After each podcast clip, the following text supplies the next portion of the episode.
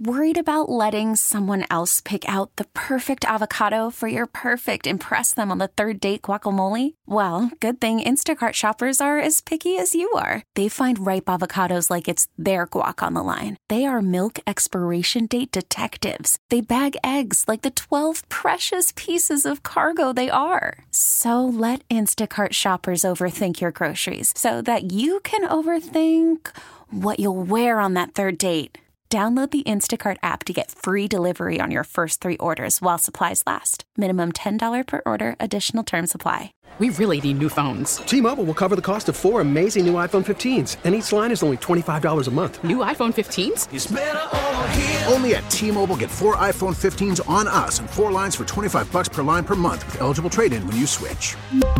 Minimum of four lines for $25 per line per month with auto pay discount using debit or bank account. $5 more per line without auto pay, plus taxes and fees. Phone fee at 24 monthly bill credits for all well qualified customers. Contact us before canceling account to continue bill credits or credit stop and balance on required finance agreement due. $35 per line connection charge apply. Ctmobile.com. Boos for Ben Simmons as he checks in for the first time tonight. His third time playing here, played in both games here last season.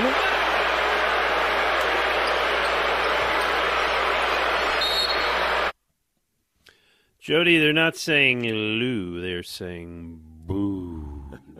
uh, that was last night. Uh, that's the uh, Yes Network's uh, version last night. As Ben Simmons, in case, in case you missed it, Ben Simmons comes in um, with the Brooklyn Nets last night as a, a Sixers squad missing four key players, including Joel Embiid for the long term. We'll talk about that, including Tobias Harris with an illness, hopefully for the short term. Uh, show no skill, no juice. That's Nick Nurse's words. No juice and fall by 15 to the New York Nets. Um, Jody, I, I understand it's one loss in April, and I guess right, we just write that off as an understandable one. No, I wouldn't go there. Uh, Okay. I think that Nick Nurse kind of hit the nail on the head.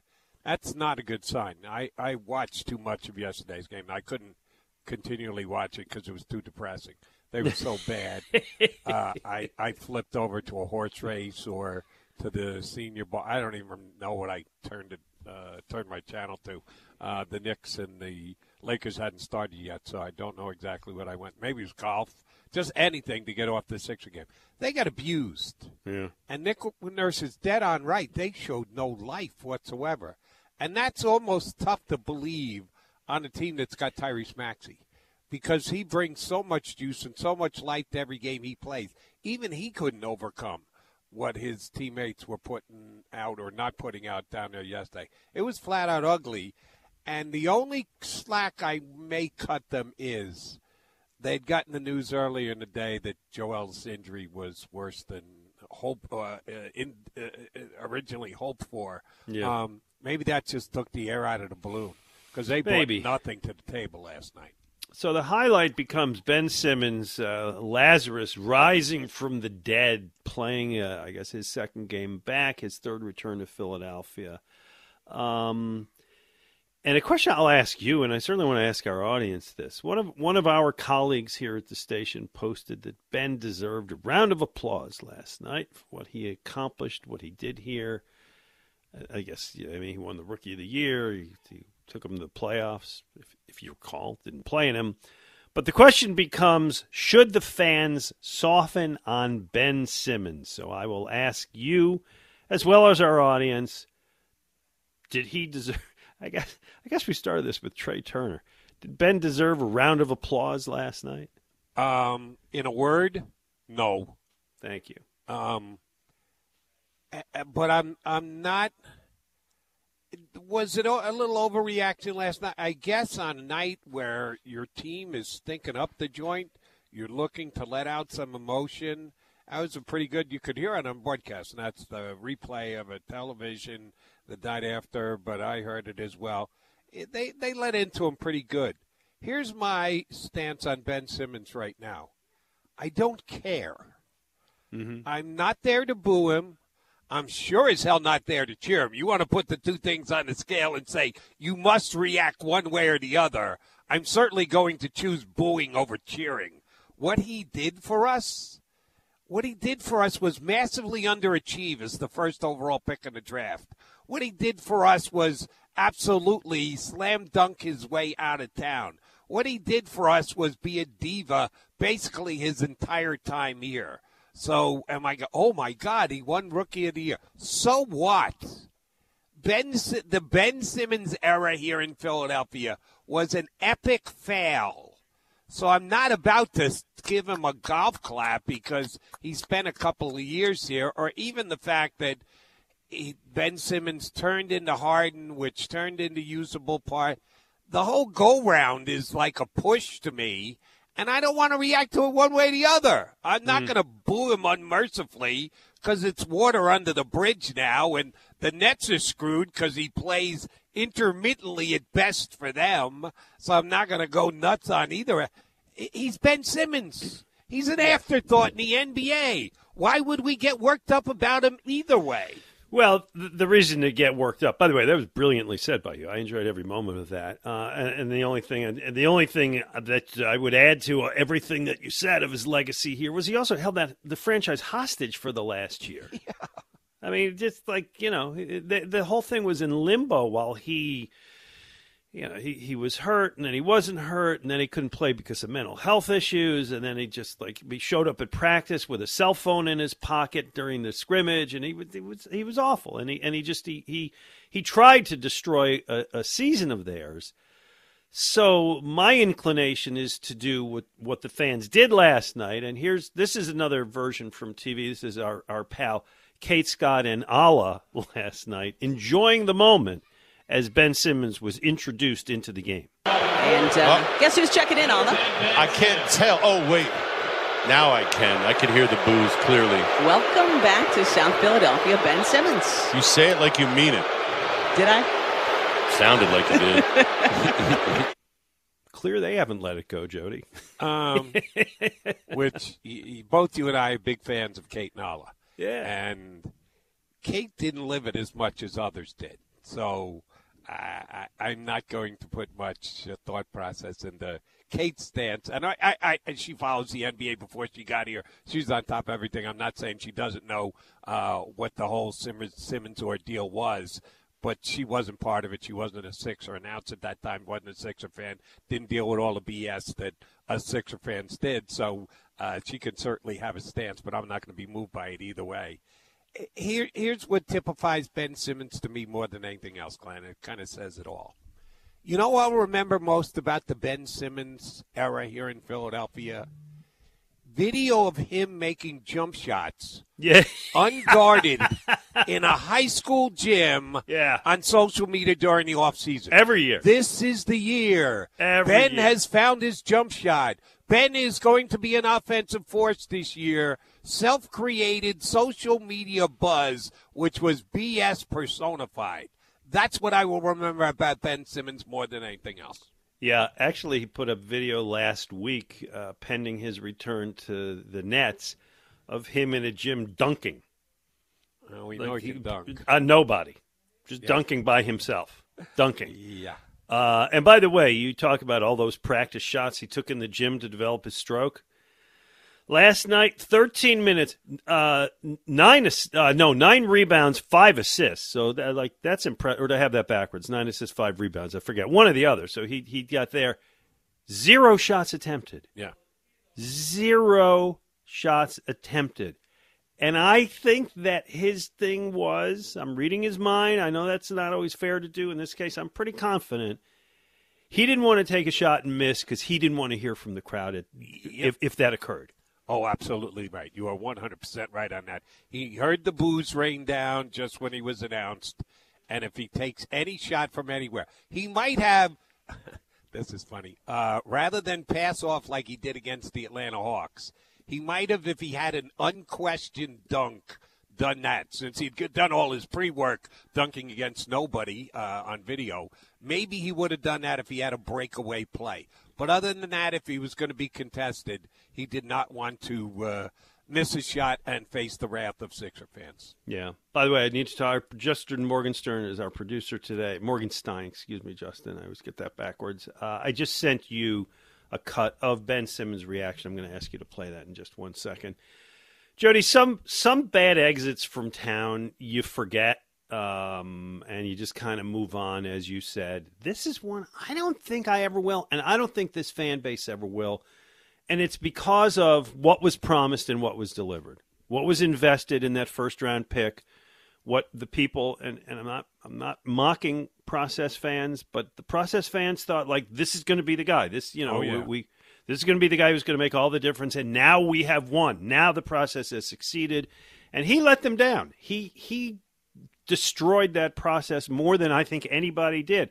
Markelle Fultz was a disappointment, but he was just not as good as people thought he was going to be. This is a guy who really didn't have the interest and fortitude in becoming the player he could have played. And so this to me is a bad exit I will not forget. I was listening to the pregame show, and Mark Jackson uh, was on. He summed it up well.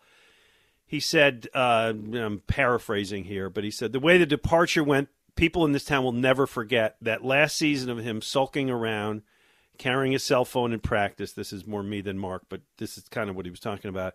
Getting healthier only to say he wasn't mentally prepared to be part of the team. People here will never forget that. And they shouldn't. They Okay. shouldn't, but again, uh, I guess we disagree.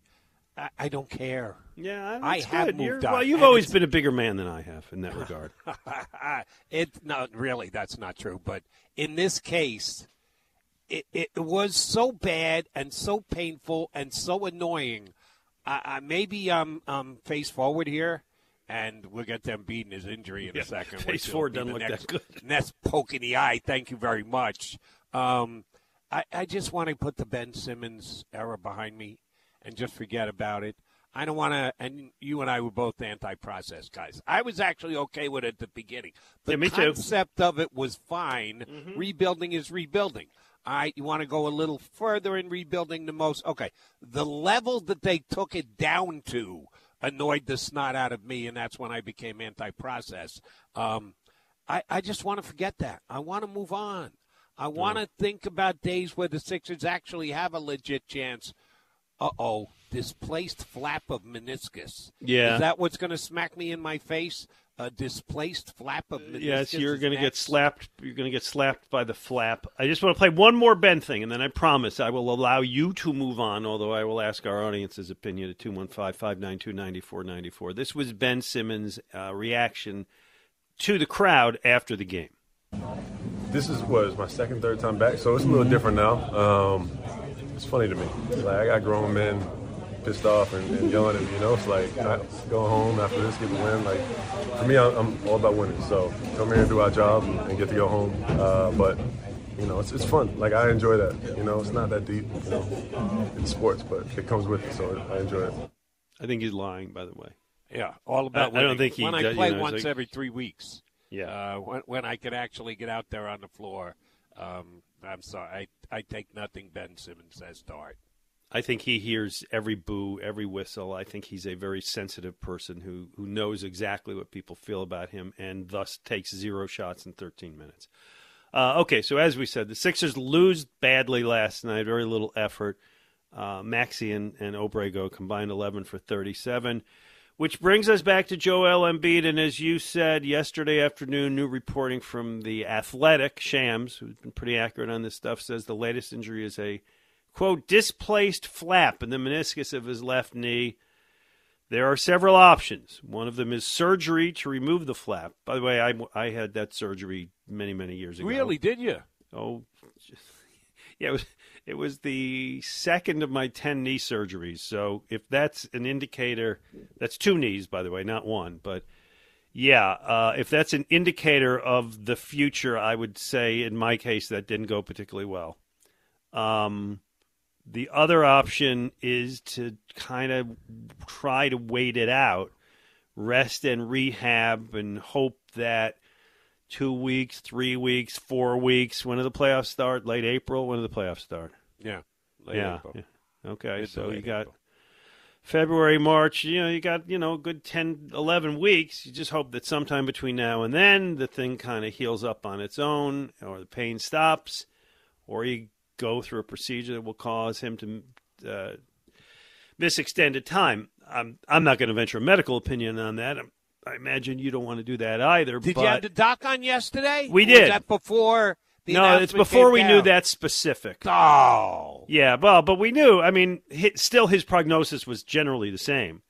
His prognosis was it's a meniscus injury. We didn't know the specific meniscus injury, and he said the options are you can get a procedure or you can try to wait it out, and you have to wait till the swelling goes down and see how it plays out, and so on. But I, I don't think it really changed. It's you're really kind of up in the air for a while, and then it's I think it's his call whether he wants to undergo surgery or not. And surgery is never fun. I can I can tell you that.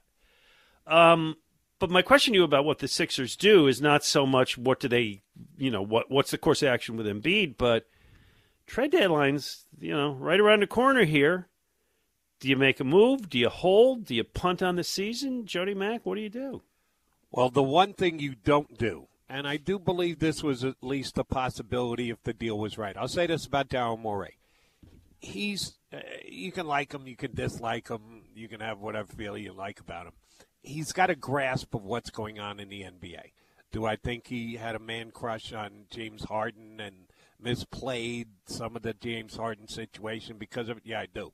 Um, but he's got a good grasp on the direction the NBA is going, what a player is worth, what you should pay for him, what you shouldn't pay for him. I think he's a very good guy at judging the room in the NBA. And I think there was a distinct possibility that they could have made a trade that would have helped them in the short run for just this year. A rental type player, give up future assets to add a key piece and make a legit run at being able to beat Milwaukee or Boston in the East and get to an NBA final. Now, if you ask me, that is completely off the table. With uh, Embiid's ins- uncertainty, you don't do that. That that could turn out to be a horrendously bad deal. You were banking on adding that new piece to Embiid and Maxey playing at the top of their game. All right, let's go to war and take our chances this year, even though we know we're going to pay the price for it down the line. That is now not even a discussion as far as I'm concerned. Worried about letting someone else pick out the perfect avocado for your perfect impress them on the third date guacamole? Well, good thing Instacart shoppers are as picky as you are. They find ripe avocados like it's their guac on the line. They are milk expiration date detectives. They bag eggs like the 12 precious pieces of cargo they are. So let Instacart shoppers overthink your groceries so that you can overthink what you'll wear on that third date. Download the Instacart app to get free delivery on your first three orders while supplies last. Minimum $10 per order, additional term supply. We really need new phones. T Mobile will cover the cost of four amazing new iPhone 15s, and each line is only $25 a month. New iPhone 15s? Only at T-Mobile, get four iPhone 15s on us and four lines for 25 bucks per line per month with eligible trade-in when you switch. Minimum of four lines for $25 per line per month with auto pay discount using debit or bank account. $5 more per line without auto pay, plus taxes and fees. Phone fee at 24 monthly bill credits for well qualified customers. Contact us before canceling account to continue bill credits or credit stop and balance on required finance agreement due. $35 per line connection charge applies. Ctmobile.com. After the end of a good fight, you deserve an ice cold reward. Modelo is the mark of a fighter. You've earned this rich golden lager with a crisp, refreshing taste. Because you know the bigger the fight, the better the reward. You put in the hours, the energy, the tough labor. You are a fighter, and Modelo is your reward. Modelo, the mark of a fighter. Drink responsibly. Beer imported by Crown Port Chicago, Illinois. Yeah, so you hold. Yeah. You don't trade, you don't sell, but you hold. Right. And and maybe you even I wouldn't sell either, you're right. But if there's a trade that can be made that will pay dividends past the end of 2024, you're acquiring a guy that you're going to go forward with. I'd still have those conversations. It becomes that much more difficult to do with Embiid sitting on the sidelines, but you never know. Maybe something falls into your lap. So I, I wouldn't just change my number prior to the trade deadline. But a lot of the trades they may have already done some groundwork on uh, have probably gone by the boards because of this injury. They're now four and ten without him, or maybe five and ten. They won the other day, so they're five and ten without him, and that that ain't a good trend at all. All right, let's talk to the people. 215 592 9494. Zach in Royersford starts us out. Hey, Zach. Hey, gentlemen. Good morning. Good morning, Zach. Hey, Jody, I'm sorry, buddy. You just you got to give me 30 seconds to rip Ben Simmons. All right, that's I just need 30 from you. That's fine. I, hey, I'm just I'm talking about me. You guys do whatever the hell you need to do. Listen, I just I think in order for you to accomplish what you want to accomplish, that man has to be out of the league entirely. Um, because every time he comes to Philadelphia, I hope he gets booed the way he got booed last night times five. I think that guy is just the epitome of what the NBA is today soft, fragile, no defense. I, I, I think the NBA is a bad product entirely, but I think Ben Simmons is one of the headliners for why it is. The fact that these people still support this guy after, in my in my mind, lying about the I mean, just just lying about the passion he has for the game, lying about the, you know, I have friends who have real mental illnesses and depression. This mm-hmm. guy doesn't have none of this nonsense. He has all the money in the world. He's flaunting his his colors on the sidelines. He plays when he wants to play. He he half-asses things. Like it's he's just so goofy and a prima donna. He's he's just a weird guy. Like you just played a clip earlier where he Oh, I'm all about winning. Since when? You've won nothing. You've won. You've won nothing. You've won yeah. nothing when you were in Philadelphia. You choked in one of the in, in a playoff game that we easily could have won. You've done nothing. And every time you come back, it's some stupid highlight reel or some stupid video of you shooting threes, dunking on air, you know, doing all this crazy stuff, pretending you're like Mike and you do nothing when you come into the league. Absolutely nothing. You shouldn't be in the league. We don't want to see you. And every time you come to Philadelphia, you're getting booed, brother. Get used to it. Zach, I think that was brilliant. Jody, I, I, I, I got, I got no problems with anything he said. I have Thank zero you, problems. It's just me. I've, I, I'm attempting to move on. But if someone else is still holding tight to that disdain more power to you, brother. I'm, I'm not trying to move people toward move. I'm just giving my own personal stance that it, has been so frustrating and so uh, just draining that I've given up on booing Ben Simmons. I understand, but I, you know, you can the, you can move on. I, I can move on when he's not here, but when he comes to town, baby, give me that opportunity. What what I can't understand is you mentioned ESP at the top. Give him a cheer. That just doesn't register. That's what I would boo. If I went to a Sixer game and Ben Simmons was out there and he was announced and someone next to me was cheering him, I would boo them for cheering him. You would have to over uh, over account for what their their mistakes. Yes, yeah, I would boo. I would you. look the guy right in the eye and boo him uh, hard, hard. Well, Elliot's probably at the station next week, so you can find him. Just boo him. Boo this man. Uh, let's think in Matthew from Deptford. Hello, Matthew. Yeah, what's going on, fellas? Hey, good. Yo, Glen, I'm real quick. The Iron Claw. You gotta see this movie. I told you this a couple weeks yeah, ago. Uh, yeah, I will try to get to it. Yep, yep. I haven't gotten out to the movies uh, recently. Well, listen, you know, you know how the movies works now. It'll be on demand in a couple weeks. So I yeah. know. Sure. I'll be I'll be there. Keep reminding me because I, I, will get to it, and, and I appreciate your recommendation. Great movie. Great movie listen, first of all, real quick, uh, Ben Simmons, listen, he doesn't care about basketball. He just cares about all the ancillary things that come with basketball, the, the money, the cars, and the women. That's, you know, so he's going to play basketball just well enough so he can get paid and keep that lifestyle up. But listen, on the Sixers, right? Let me ask y'all a question. Is it wrong that I bet against the Sixers last night? I'm sorry, say that again. I didn't hear is you. Is it wrong? Is it wrong of me as a diehard Sixers fan that I bet against the Sixers last night? Oh, you bet? Uh, because Jody, I, I don't. I would. I never bet against my my own uh, rooting interests. I don't well, know listen, how you feel about this it. This is where I separate my heart from my head. I knew they was coming off a, a five game Western trip, and then coming back home, and the line was only two and a half points. So I I had to take the money. All right. You know Good on mean? you. Uh, you do need to do that if you're going to be and some people bet just for fun, five bucks here, ten bucks there. Other people are actually trying to make a significant uh, positive out of it and, and add money to a bank account. If you're that type of player, that you're taking it very seriously, you're just not doing it for a little action during the game, damn straight you bet against a hometown team when you think you're going to win. So when you do that, you watch the game and you root against your team. Yeah. Yeah, I can't do that. Eh, I'm not about that. Listen, but whatever. People do whatever they like. I, I don't. I bear them no ill will. Do what makes you happy. Do what makes you money. 215-592-9494. All right, so we open with that. We'll talk about Ben Simmons. We'll talk about the Sixers. We'll talk about the the future with and without Embiid. We're going to get into some uh, Eagles and Super Bowl conversation coming up. 11 o'clock. Jody, it's been so long since we talked hot stove. Todd Zolecki is going to join us. Cool. Yeah, very nice. Philly's hot stove's been pretty cold, but maybe Todd will say something's coming down the pike. Noon, we'll talk to our old friend Mike Garafolo about Eagles and league issues. Uh, so we've got all of that. And your calls at 215 592 9494. With Jody McDonald, I'm Glen Macnow on 94 WIP. Jody McDonald, Glen Macnow, Sunday morning, 94 WIP, Mac and Mac. On the off week between the championship games and the Super Bowl, uh, let's just talk about that for a minute or two. We'll get to the calls at 215 592 9494. Who who were you rooting for there last week, there, Jody? Um, rooting for? Yeah.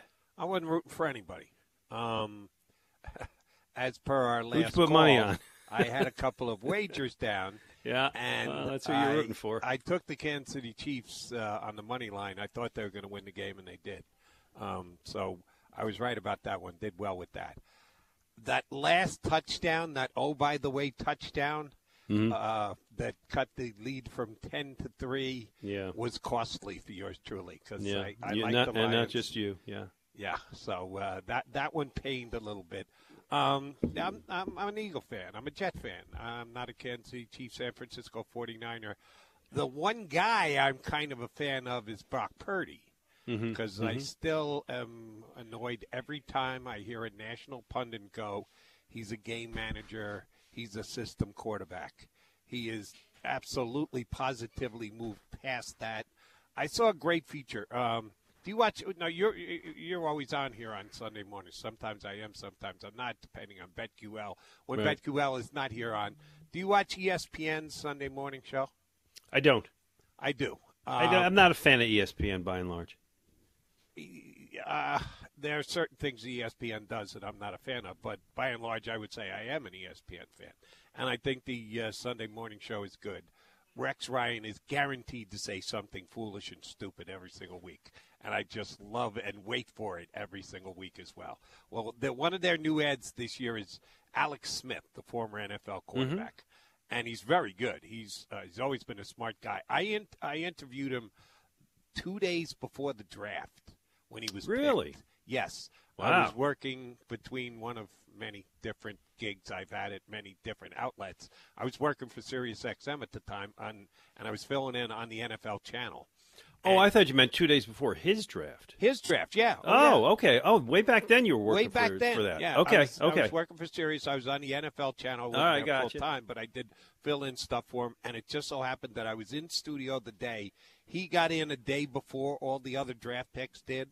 They bring in all the draft. This was back when the draft was still in New York every single year, and that's where Sirius's studios were. And he came in studio because he was there the day before, and they set it up to bring him in. And just happened to fall. His schedule matched up with the show that I was hosting, so I kind of like backed in the chance to talk to a guy who I thought was going to be about the oh eighth or ninth pick in the draft. I know. And he ended up being number one. Yeah. And they Small passed on- hands and all, as they were saying at the time. Right, passed on a guy by the name of Aaron Rodgers, uh, who sat around and waited uh, uh, the next day to get passed over and passed over and passed over. But he came in studio, I had a chance to talk to him 15, 20 minutes. You could tell then that he was a really bright guy. I think that helped make him the number one pick. That he was a smart guy, knew knew everything about football, knew what his place was going to be in the league. Uh, so he was doing a feature last week, and he said, "I, I like when guys are self uh, facing." He Mm-hmm. Mhm. said, if you look up system quarterback, if you look up game manager in the dictionary, my picture may very well be there. and he was dead on right. That's what Alex Smith was for his entire career a really good game manager. Alex Smith never led the league in passer rating. Alex Smith never uh, had a 4 and 0 if you don't count the two possessions that Purdy played against the Eagles last year in the championship game. He's 4 0 in the playoffs. Mhm. He's played four playoff games. Two years running, he's had the best passer rating in the NFL. A game manager doesn't do that. A system quarterback doesn't do that. This kid is a flat out winner and has many aspects to his game, and he's going to go up against the best quarterback in the National Football League next week, and I don't think he's going to embarrass himself. So I don't root for any of the teams, but I am kind of a Purdy fan. Okay. Well, I rooted for the Lions last week because, I mean, the Lions have never been in the Super Bowl, and it was a great story this year. And I liked the coach, and I lived in Detroit before I moved to Philadelphia, and I just know how those fans have suffered. They they are the only team that has continuously had a franchise since the Super Bowl started in what '66, and has never been to the Super Bowl. By the way, people will say, "Well, what about Cleveland?" And if you remember, not by its own fault, Cleveland lost its franchise for a couple years. But the Lions in Cleveland have never made the Super Bowl. So I was rooting for the Lions and those fans, and I thought just thought that was such a great story. Uh, and I was kind of rooting for Baltimore, and I know it falls into the shallowness of myself, maybe, in some sports fans. I'm just kind of tired of Kansas City. I just want to see a different story. Uh, I am not an Andy hater. I Andy Reid. I'm happy for him. Um, it's fun. As as a fan, do you root for greatness? Do you root for the records? Do you root for for Andy and the Chiefs going for the dynasty status, or do you root for something new and different, or do you, as you say, just not care? Here's uh, here's how I look at it. Uh, you the question you asked me as a fan.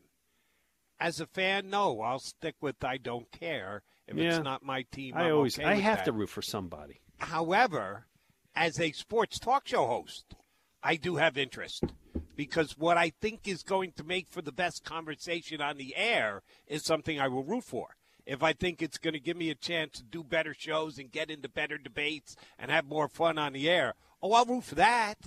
And I know there's uh, only X amount of us in the world that does this. It seems to be an ever growing number, but it is still just X amount. Um, yeah, I, I do factor that into my rooting interest. hmm There has been a conversation in this town for, well, for a while, but certainly kicked up over the last week. Um, and I know uh, Joe DeCamara did it a lot on the morning show. If Andy had stayed, what would life have been if Andy had never left? Andy's a great coach. Andy may end up going down as the best coach of all time, depending on how long he chooses to stick around. He's clearly at this point in the top four or five of all time. You can't take that away from him. Um, but I believe, and I guess I'll seek your opinion on this, it wouldn't have worked the same if he had stayed there, stayed here. Excuse me. He was here for, I believe it was 13 years. He was great for most of those years. At the end, let us not forget, it was cooked. He was cooked. It was done. He he he was going through some family things that I think going away, leaving Philadelphia, taking the time away was a was a needed thing for him. I think that his um, his his staff had really declined to the point where he, he didn't have a good assistant coaching staff, and the he wasn't going to just fire all those guys and bring in the new guys that he brought into Kansas City. Um, I think that if you remember the year before he left, he was four and eight before kind of having a, a, some bogus wins at the end, and then that led to the last year was just awful. Things run their course. He was great here. He was a great coach here, but it had to end. He had to leave, and I would say we we just need to stop with the Andy Reid sentimentality. Oh, if he had stayed. By the way, the Eagles won the, the only Super Bowl the Eagles ever won. They won without him, and they got back there last year without him. So I think this Andy sentimentality is a little foolish. I um, I'd say about ninety eight percent agree with you, and the thing that I agree most with is this is real revisionist history. That we're leaving out chunks of what uh, the end was when Andy Reid left, and you mentioned his family, and I do think that was a big part of it. The other thing that I would put in the mix is we talked about this a lot over the last month and change. The phrase "he lost the locker room." Mm-hmm. People believed that Nick Sirianni had lost the locker room, that the players had tuned him out, that he just wasn't getting through to them anymore. And I- I'm not sure if he did or didn't. And I've talked to guys who talked to guys who were in that locker room and on the record, off the record type stuff. the Eagles believe that Nick Sirianni did not lose the locker room, although a whole bunch of Eagle Nation believes he did. Well, you better hope not because he's coming back for another year, guys. Um, and he absolutely had lost the locker room. It, you do something for as long as he did, mm-hmm. and it just starts to ring stale. Yep. And the people just forget that, or they just don't want to acknowledge that to make the argument that, oh, if we had kept Andy Reid, look what he's done. It would have equated to here in Philadelphia. I don't know that. You don't know that. And would Andy Reid have been able to acquire uh, Patrick Mahomes for the Philadelphia Eagles? Without knowing the answer to that question, I'm not going down the revisionist history route of, oh my God, they should have kept Andy Reid. Yeah, uh, well said. All right, let's go. Uh, and thanks for your patience. Carl and Maple Shade are with us. What's on your mind, Carl? Yo, good morning, guys. Your Morning. topic is right on my point. Go for it. Um, I, I, if I'm Jeffrey Lurie, and I say to myself, I can't have this going on any longer. The coach has lost his respect, and the first thing I'm going to do is empower my coach. Before I make any position moves, I'm going to have my offensive coordinator, when the time is appropriate, to come on and say, Nick gave me the keys of the car. I got it 80% of the way. But that's why we have a head coach, because Nick helps me complete my plan. Both sides of the ball. I'm nipping in the bud everybody that says, What does Nick do? Mm-hmm. No. First thing I'm going to do is empower this coach. And how do you do that? By just by saying there. it? How do you do that? Well, if offensive coordinators get their chance publicly to get a response, they could say, Nick gave me Okay, you're saying the, the, the, coordinators declare it to the players so that there's no and uh, publicly doubt about it. fans. Publicly. Yes. Okay. And, and empower Nick and get him in a dominant position. I don't want to see this team go on with this. What does Nick do? Yeah. No, no. I, I hear you, and I think, and Carl, thanks for the call. I think Jody, that's kind of just the thought of the moment that, like, well, if he's not doing this, he's not doing that. Is he, is he just a potted plant? Um, I'm not sure exactly the parameters of what involvement he's going to have with the offense, or, and you know, he said with the defense, I'll, I'll go to some meetings that I don't think that quote helped him. No. But in terms of what's he going to do, and how would a coach who is, is neither the offensive coordinator or the defense coordinator, how is he involved? I'll go back to last week as an example. If you look at that Detroit game, when uh, Dan Campbell made some decisions to go for it on fourth down, that uh, unfortunately cost him big time. Now he had, he'd been doing that all year and it worked to his advantage. I'm not debating the merits of whether or not he should have done it at the time. I kind of was split on that. One yes, one what are you doing? But um, that's the head coach's call, and those those decisions won or in that case lost that game. And I think it was my buddy Tim McManus who asked that question at the press conference when they had it. Well, then what are you going to be doing, Nick? Uh, oh, I might show up at some defensive meetings. You're right. Yeah. Dumb. That was not good. Um, here would be my response. I'm going to do what I did this past year. I'm just going to do it better. Because he's been a full blown CEO coach since he turned the play calling over to uh, Shane Steichen, eight games into his NFL head coaching career. And he said, Yeah, let me step back. Let me let somebody else do this. Let me take over the entire team. Well, he's definitely doing that now. The only difference is he had to admit the offense because he was pretty outspoken about this. He said it several times.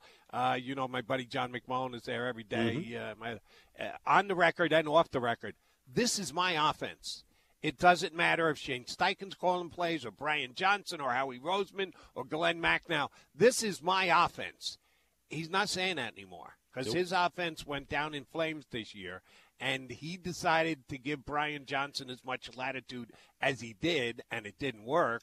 So yeah, he got called on the carpet by his uh, bosses and said, "We need to make changes. We think this change would work." Bringing in an offensive coordinator and him bringing in his own fresh ideas and going with that. Nick said, "Okay, fine, yeah, that if that's what we're doing, that's what we're doing." Uh, but other than that, he's the same coach he was. He was the CEO coach ahead of time. So Yeah. he's the CEO coach now. What's the difference? Well, that there's a new offense. Correct. Which I'm, I mean, your, your bottom line point is yes, I agree with you, and I will be very interested to see how more changes the what the offense becomes because the offense got so awful those last seven games, just so so terrible. Uh, I'll ask you a question I asked Mike Sielski yesterday, and it's something I'm going to be thinking about into the fall. The Eagles brought him back. Nick's coming back. He's got our endorsement. He's the guy. You know that when the stories start coming out, we'll ask Mike Garafolo about this when we have him on at noon.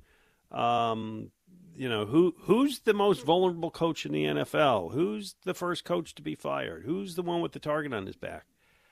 I think he goes into the season wearing that target. Now he can step away from it if the Eagles start out three and one. Mm-hmm. It'd be- it- you know what's going to be interesting is to see when the schedule comes out. Like, what are their first four opponents?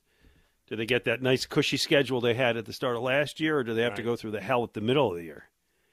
Because if he starts out one and three, I don't know that he survives that. Um, Jeff has not fired a coach mid-season, other than you know when he when he had to push Chip away with one game to go. Right. But I don't. I I think having, particularly having Fangio on staff, gives you that insurance policy of okay, this is a guy who coached in the head coach in the NFL. I know Fangio wasn't all that successful at it, but he knows how to do it. Oh, here's what if if we're doing hypotheticals. Mm-hmm. it- it- let's say it does go bad. One and three, six and uh, nine, and not making a play about whenever the plug needs to be pulled.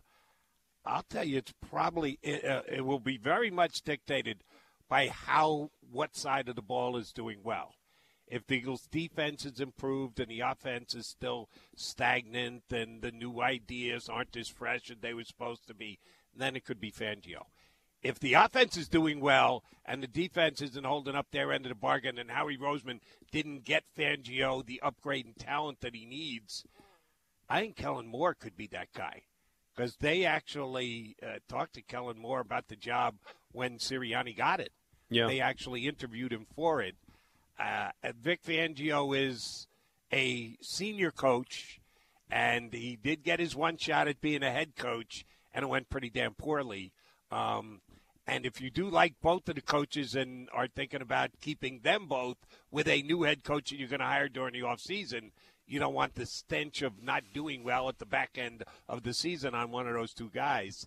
Um, my my money would be Sirianni's going to make it through the whole year. But if you're telling me he's not, I think there's just as good a chance that Kellen Moore's the next coach, not Vic Yeah, Fangio. it, it's a hypothetical. It's a hypothet- hypothetical. We all hope doesn't come to pass, but I think it's. I don't think you can just ignore it and say it's. There's no way it could happen because I think he kept his job by the skin of his teeth, and the way that team played those last seven games on offense, on defense, on effort, on tackling, on scheme, on not stopping the blitz. I mean, there was there was nothing about it that was less that was better than terrible. I think he's got to get off to a, a good start next year. He's got the, the assistants to help him do it, but that's going to definitely have to happen. You, want some good news, though, Glen? Yeah.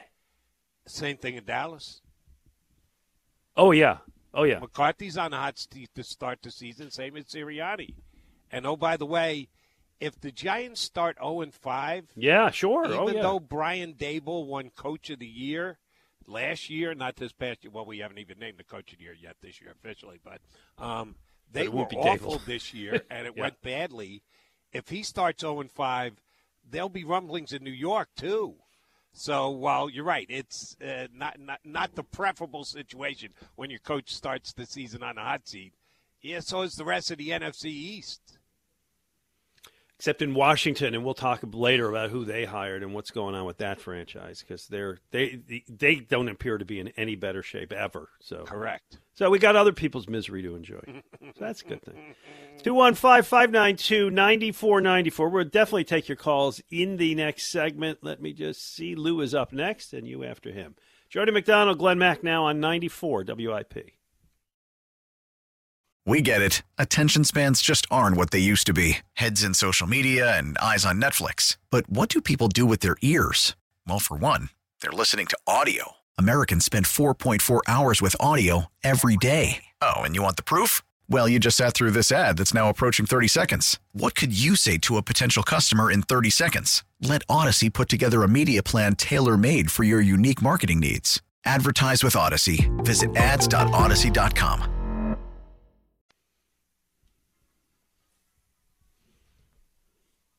Uh, I always love some Stones coming back, Jody Mac. Just a shout away. You know, I remember it, like one of the first shows you and I ever did when we started working together 31 years ago.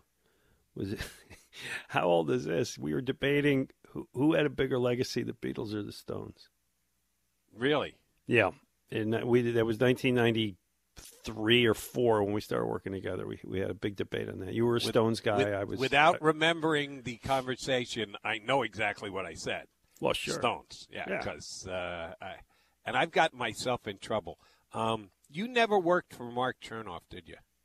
not directly. No, I mean you know Uh, several many layers above me, but no. Right, and I, I love Mark. He's uh, probably the best program director I ever worked for, and I worked for him at two different outlets.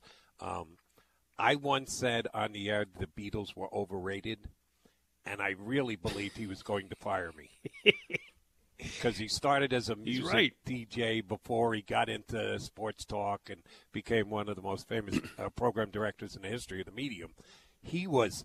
I could see the fire in his eyes. Yeah. He was like offended, annoyed. I was offended when you said it back then. Yes. I- Sorry, that's just the way I feel. I, I acknowledge their greatness and the mark that they left on music in general, certainly rock and roll, and we could debate for the next 20 minutes what is or isn't rock and roll. Um, but I'm just tired of them. And the 473rd time I heard Gimme Shelter was one too many for me. No, Gimme Uh, Shelter was the uh, not Gimme Shelter. Uh, hey Jude. Okay. Um, and- the Stones just never get old to me. Mm. I can listen to Gimme Shelter 487 times and still hum along at the back end. So uh, without remembering the conversation, Yes. I, I I was getting pretty steamed. m- My opinion has not changed. I My know. stance has not changed, I know. even though it almost got me fired years ago. Well, I, I, I another day you, we on a slow day in like you know June when there's nothing going on, we can revive that debate. How about that? Sounds Uh, good. but right now, let's go to Lou and Delco, who wants to tell us where the Eagles went wrong this year. where the Eagles went wrong. You tell us. I, I don't know. That's Okay. what it says you Oh, want to talk about. I'm sorry. Yeah, I know. I'm sorry. Yeah, I know. I'm on it. Like, I just wanted to. I, all right, locked and loaded. Where the Eagles went wrong. So Sonny was talking about like, uh, you know, where we are and where we go from here, and I was just looking at it from a more broad like perspective, like a personal perspective. I'm a 50 year old guy. You know, my dad watched football. However, he never wanted me to play football. I played high school football, right? So, do I know anything about football? You know, do I know what's going on? Lou, I- No. I don't have time for your whole life story, but where did the Eagles go wrong this year? Where did the Eagles go wrong? Nowhere. They didn't. They Hmm. gave it their best shot, right? And it didn't work out. It's No. a team. It's No. a team. No. Okay. No, none of the, none of the All above right, well, then- because then- they, they clearly they didn't give it their best school. shot. Take me to school and and drop Well. I, I mean, here's my opinion, Lou, and we all have Okay, our go ahead. opinion. My opinion Yes, is the do. Eagles didn't give it their best shot because at a certain point they just kind of Well, crumpled and died, and you could see the. Le- well, you asked me to talk. Just let me give me a second.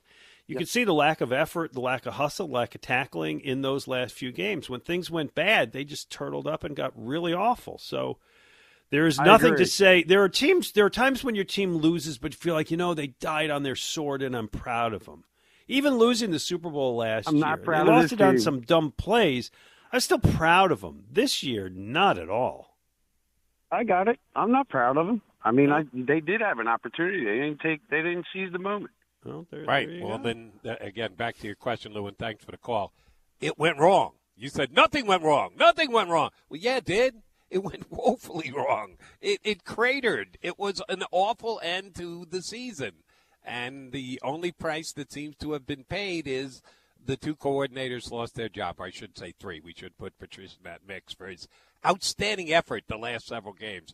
I hope you see the sarcasm dripping off that. Um, they, yeah, a couple of coaches paid the price. Is that going to be enough? It, Mac, in about, oh, 10 days from now, when the Super Bowl is come and gone, and yeah, I watched some Senior Bowl action yesterday. The flip, the switch is going to flip, and it's going to become all about Howie. That Mhm. he is going to have to retool this uh, roster. He's going to have to make moves. The draft is going to be very important this year. It's going to become Howie season very quickly. I agree, and part of it is who's not coming back. You know, you look at that Yep. secondary. Who who who's he going to shed in that secondary, and how's he going to replace him? I, that's that's a very good point. All right, coming up next, we're going to talk to our pal Todd Zolecki. It's been so long since we've had the opportunity to talk baseball. We're a couple weeks away from spring training. Todd is going to be all on top of it. Been a very quiet off season for the Phillies, but I think Todd's sense is they may not yet be done. So we'll find out that from him. And we'll work in your calls at 215 592 9494. With Jody McDonald, I'm Glen Macnow. 94 WIP. Fans are singing along with Bryson Stott's walk-up music. Lefty on lefty. The infield is in. And the pitch to Bryson. Fastball hit in the air. Deep to right field. Going back is Sanchez. He's going to just watch it go. A grand slam for Bryson Stott. He has lifted the roof off the building. And the Phillies have opened it up. They're on top seven to nothing. Ah, it was so good when it was so good before it got bad at the end and crashed and burned. God, it was just great for a while there. Todd, I loved that September, October. Can we can we just fast forward and have that again? Can you promise me, Todd Zolecki of MLB.com, that we will get all that fun again?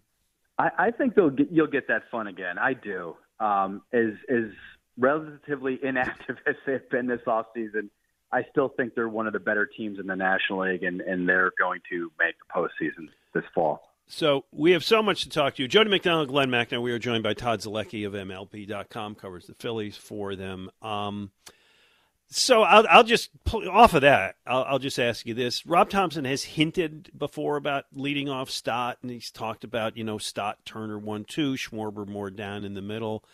Um, do we have a shot at that? When when Kyle Schwarber gets off to hitting you know one thirty in April and May, we have a shot Yeah. moving moving him down a little bit, get Stott at the top? Yeah, I think there's a shot. You know, Rob has talked after the the postseason last year of not being so rigid in his beliefs or his commitments to certain things. I don't know if he was necessarily talking about Schwarber at the time, but maybe he will be more open this season to dropping down Schwarber. But he has also said repeatedly this offseason, whenever we've had the opportunity to talk to him, you know, yes, I'm thinking about leadoff hitter, lineup, etc. But he's like, when you look at our record with Kyle Schwarber leading off, it's much better than it is without him leading off. And so I think I think Schwarber leading off is his default position, uh, but with maybe perhaps some more open mindedness if you know Stott, for instance, gets off to a great start and, and, and Schwarber struggles. And oh, by the way, let us not forget, he started last year with Turner at the leadoff spot. He was ready to go with Turner at the leadoff spot, and Turner couldn't hit his uh, way out of a paper bag. So he said, "Uh oh, default position. Let me get Schwarber back up there," and he did, and they won. So Yeah, he- he's gone down the open-minded road before, maybe slightly more open-minded, but it isn't like he, he, he came into opening day, slammed his hand on the desk, said, "God damn it, Kyle Schwarber's going to lead off 162 times for me this year." One hundred percent, and I think it would have stayed that way as well if Turner had gotten off the uh, off to a hot start, which he did not. And I think the other issue um, is if you hit Schwarber. To me, he's like a he would be a fantastic cleanup hitter, right? You want him hitting fourth with hitting forty plus home runs, but you also don't want to have Harper and Schwarber hitting back to back. So now, does that mean you hit Harper second? Would you rather have him hitting third? So there's some there's there is some of that thought as well. Where do you hit Harper based off of where do you hit Schwarber? So if you're winning with Schwarber hitting leadoff, you're not going to you know you want to have some separation there. So that's a consideration as well when Rob Thomson uh, thinks about his lineup. Todd Zolecki is our guest. Follow him on Twitter at Todd Zolecki, Z O L E C K I. As we've noted, and we'll talk more about this. It's it's been a very uneventful winter for you. Probably good. Got to spend more time with the kids. Um, but one thing that we're kind of thinking they probably should be doing soon is extending Zack Wheeler. They they succeeded in keeping Aaron Nola. Zack Wheeler's he's going into his walk year. Am I right? Yes, he is. Okay. Yeah, after, after okay. Uh, by maybe the opening day starter, I think they need to extend that relationship. Where's that stand as far as you know? Yes. So I, I've been told um, that that is their priority uh, this spring. That they want to sign him to a contract extension. Now they they also wanted to do the same thing with Aaron Nola last spring, but I think it was more of we would really like to get Aaron Nola done, and we're optimistic we can get something done this spring. It did not work out. Whereas I think there's a little bit more urgency to get Zack Wheeler taken care of in this sense. Um, eyeball test, old school eyeball test, or new school analytics test. Zack Wheeler is has been one of the very best pitchers in all of Major League Baseball, regular season, postseason, the past several years. So while Aaron Nola had some warts on his resume, right? I mean, the struggling down the stretch, the higher ERA. Uh, so if Zack Wheeler hits free agency, mm-hmm. there's going to be a lot more teams willing to throw him a lot more money. So I think there's, and I think the Phillies recognize that. So I think the Phillies understand that, boy, if we don't get Zack Wheeler, um, there's going to be a lot of really you know, good teams, deep pocketed teams, that are going to take a real legit run at him as well. So I think the Phillies want to get this wrapped up sooner rather than later, and I think they're they're very much going to try to do that.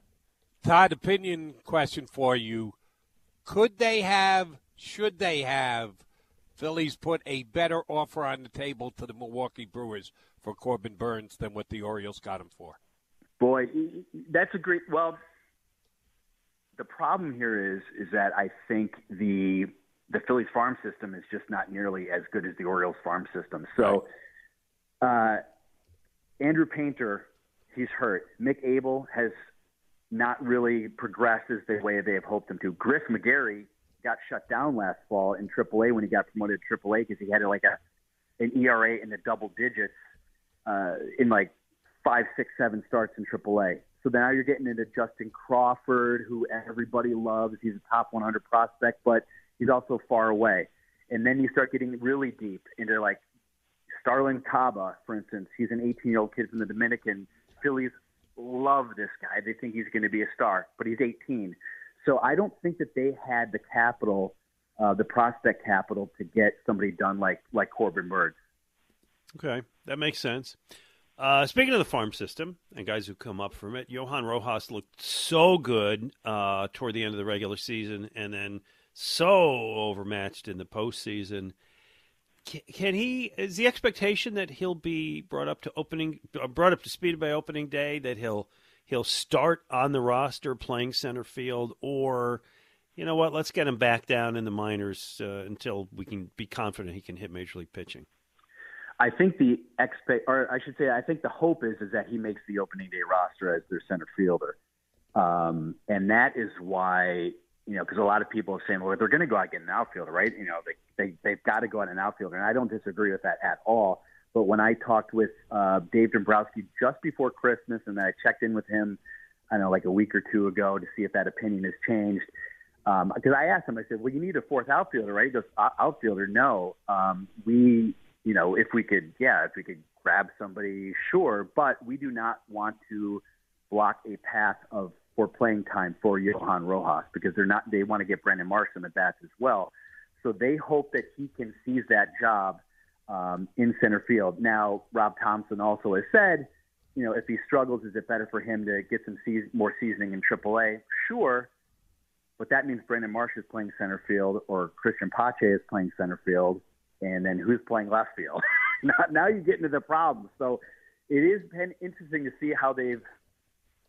I don't want to say put all the eggs in their Johan Rojas basket, but they had they don't have that veteran presence right now mm-hmm. in the outfield to back them up if Johan Rojas struggles. Now they've also said that uh, you know, the longer some of these free agent outfielders, veteran free agent outfielders linger in the offseason, it's getting really, really late. Maybe one of them goes, you know, all right, I, I might only get 250 plate appearances, 300 plate appearances with the Phillies, but I got to sign somewhere.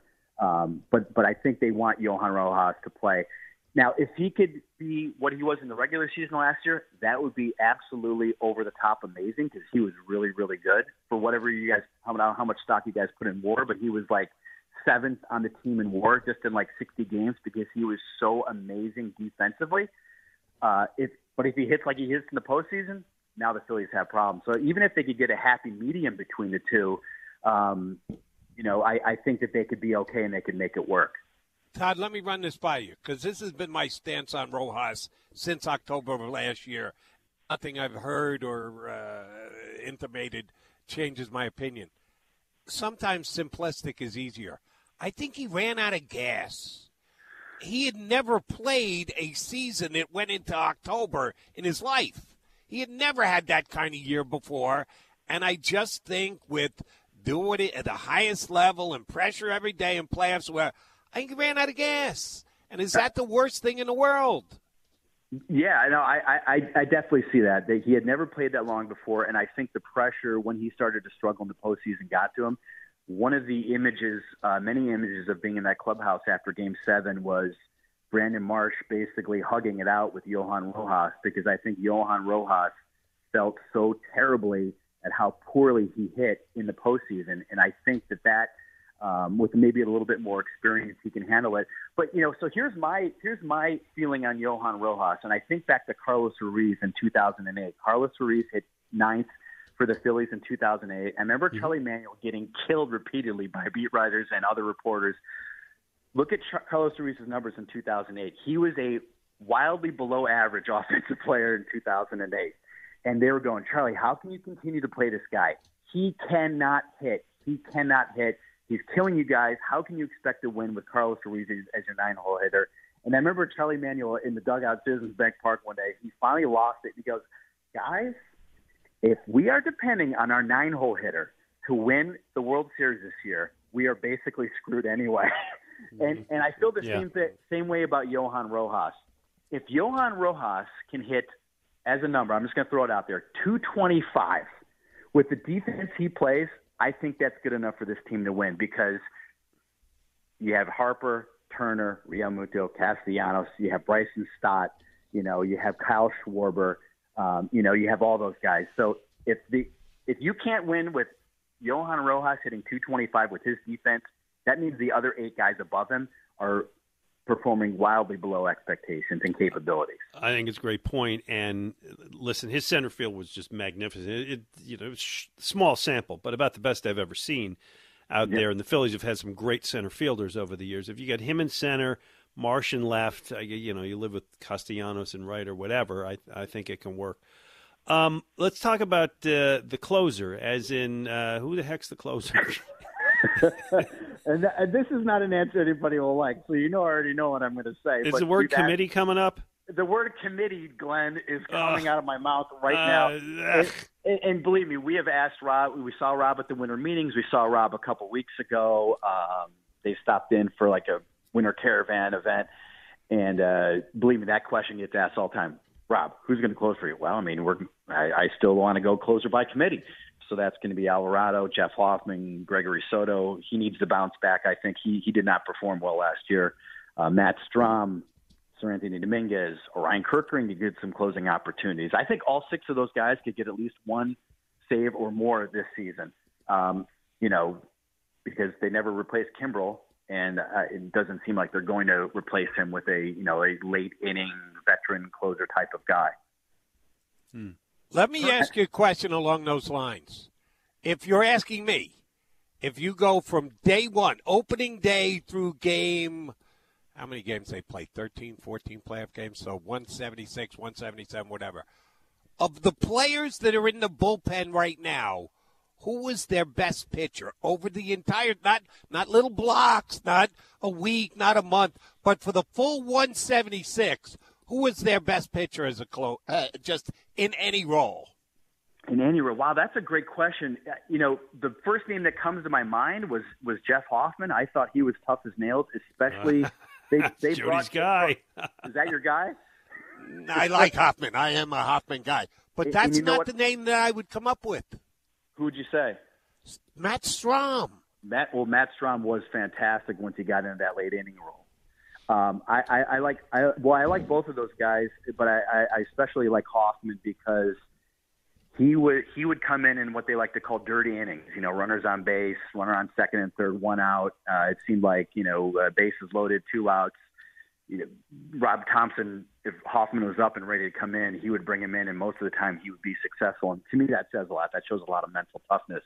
But Strahm also very, you know, he got the final out, I think, in the NLDS or the final two games of the NLDS against the Braves, which says which said a lot about him. Is you know, he he is super super versatile, you know, because he can pitch multiple innings, and he also has the guts to pitch in the ninth.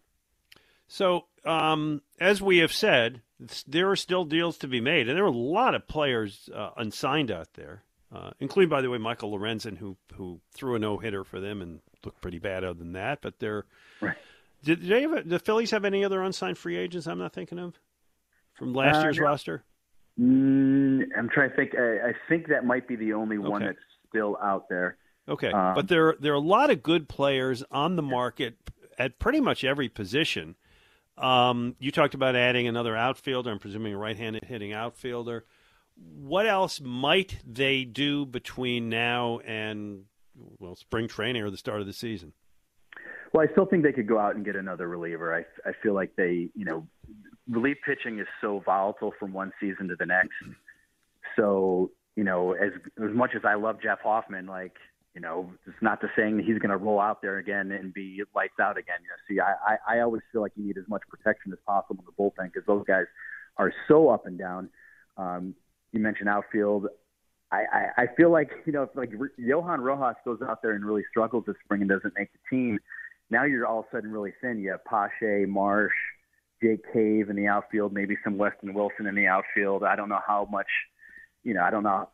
I, I think they could survive that based off the rest of their offensive production. But you know, Rob Thomson did say something interesting a couple weeks ago. He said um, he's like, you know, we don't really have a lot of non-roster invitees with big league experience coming to camp. He's like, and I think that he's like, I think that could change. For what I mentioned at the very beginning, there's a lot of guys that aren't signed, maybe looking for a certain amount of playing time, maybe maybe looking for a certain amount of money, and then once spring training rolls around, they're going to be going, all right, I wanted 450 at bats with the team. The Phillies can only guarantee me 250 ish. I Yeah. think I'll go to Philly. You know, same thing with the reliever. You know, same thing with the reliever. Let me uh, double down on the name Glen threw out there. Michael Lorenzen.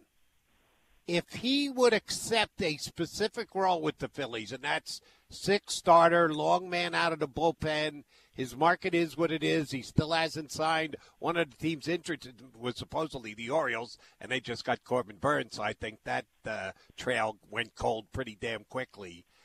is there any chance that he could be brought back? Uh, you've got your five starters. I don't know that I would want to put him ahead of Sanchez at this time, but you need six or seven or eight or nine to come into a season. Is there a path for him to come back in a very specific role to the Phillies if they can come up with the money that makes him say, "Yeah, I can take that role"? Yeah, I, I, I, well, let me put it this way. I think he would have to um, really come around on that idea because he wants to be a starter. Uh, he does not want to pitch out of the bullpen, even though he kind of came up with the Reds pitching out of the bullpen. So that would be something that he would have to have as kind of his uh, come to Jesus talk and, and figure out. All right, you know, I might, I maybe I could get the money I want, but I'm definitely not going to be pitching in the role that I want. Uh, you know, I think the Phillies would be open to it because I think they understand that they need more depth. You know, they signed this guy uh, Colby Albert Allard from the he pitched for the Braves last year, uh, one a one million dollar deal. He's got an option left, which is the reason why they liked him. So it seems like he's going to start in AAA, provide them some some starting pitching depth. But I really do think that they need some more starting pitching depth because once you get past Sanchez, say he's your number five guy, you've got Colby Allard, you've got Dylan Covey, Nick Nelson, and then Nick Abel Um, best case scenario is Nick Abel lights it up this year, and then he's their first option. But I, I do think they need some more veteran, another veteran starter, just to give them to give them some protection. All right, my last baseball question kind of follows up on that, which is if there is going to be somebody who's going to set things on fire in spring training who we haven't really looked at before, you know, not expected to make the team, et cetera, et cetera, who would that be? That is a good question because they really have not added anybody. None, of, um, none of the above isn't a good answer. Yeah, none, none of the above. uh, you know, is is there like I know Kerkering came up mid you know, late in Yeah. the season, and just like, wow, look at this kid. Is there somebody that's like, oh my god, look at this kid? Well, I, I think to me, not necessarily a guy that I think is going to catch fire this spring, but I think a guy that they need to catch fire this spring is Griff McGarry. Mm-hmm. Uh, you know, last season they were thinking they were they were thinking that if Abel or McGarry really step up this year, one of them could maybe make the rotation or make the pitching staff late in the season. Neither happened. McGarry really fell off a cliff once he got promoted to AAA, and they still say right now they believe he can be a starter. But Dave Dombrowski hedged a little bit. He said Nick Abel is a starter. He will be a starting pitcher in the major leagues. He said we hope Griff McGarry can be a starter. So I think he needs to pitch really well to stay in that role. Otherwise, I think you could see him move to the bullpen uh, as a short inning reliever. All right. Uh, so I uh, rush to my email every uh, Wednesday and Sunday for your Phillies uh, beat newsletter, which is which is great. You have a great primer on Clearwater uh, in the latest, where to get players' autographs, where to eat, all that good stuff. How do people subscribe to that? You can go to so my, my newest one is going to come out later today. Um, if you go to Phillies.com, MLB.com, you, there's a link at the top of the story. Um, this week I kind of answer reader questions uh, about the Phillies. So if you click that link at the very top, there is a link to subscribe, and then yeah, like you said, it comes in every Wednesday and every Sunday. Uh, yes. Uh, oh, always good stuff. When are you leaving for spring training? I'm leaving on February 13th, so a week from Tuesday. Nice. Well, that's Pitchers good. and catchers is on Valentine's Day. How about that? Which my wife loves. Yeah, I'm sure. make make sure you you make that purchase before you leave, Zolecki. exactly. I'm on it. I'm on it. Well, that, that's that's good timing because uh, on February 12th, I'm going to grab you uh, and drag you to a uh, brewery uh, somewhere in Montgomery County, and we are going to do you the first episode, the season premiere of season nine of What's Brewing. Which, by the way, Jody will absolutely. I hope uh, I- Jody joins me later in the season.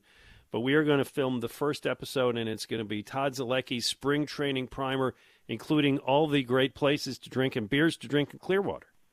I have a lot of names for you, so I'm going to come prepared. That's good. Well, you did last that year. That's all I do down there, but Uh, I know well- some places to go. There- there's a lot of there's a lot of nights where you're just kind of on the road, and there are a lot of good places to go. And we will we'll I'm looking forward to that. If- By the way, you- I'm about uh, five for seven in that newsletter on your trivia questions uh, in the last month. So All right, I like that. I'll yeah, hitting some of it- those. it- it's funny. People really do like when I hear back from people about the newsletter. They they always mention the trivia questions and how that and how they're doing on them.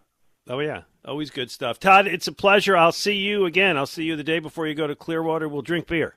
Awesome. Thanks. See you guys. All right. Thank Thanks, you so much. Todd. There you go. Todd Zolecki, uh, always a good guest.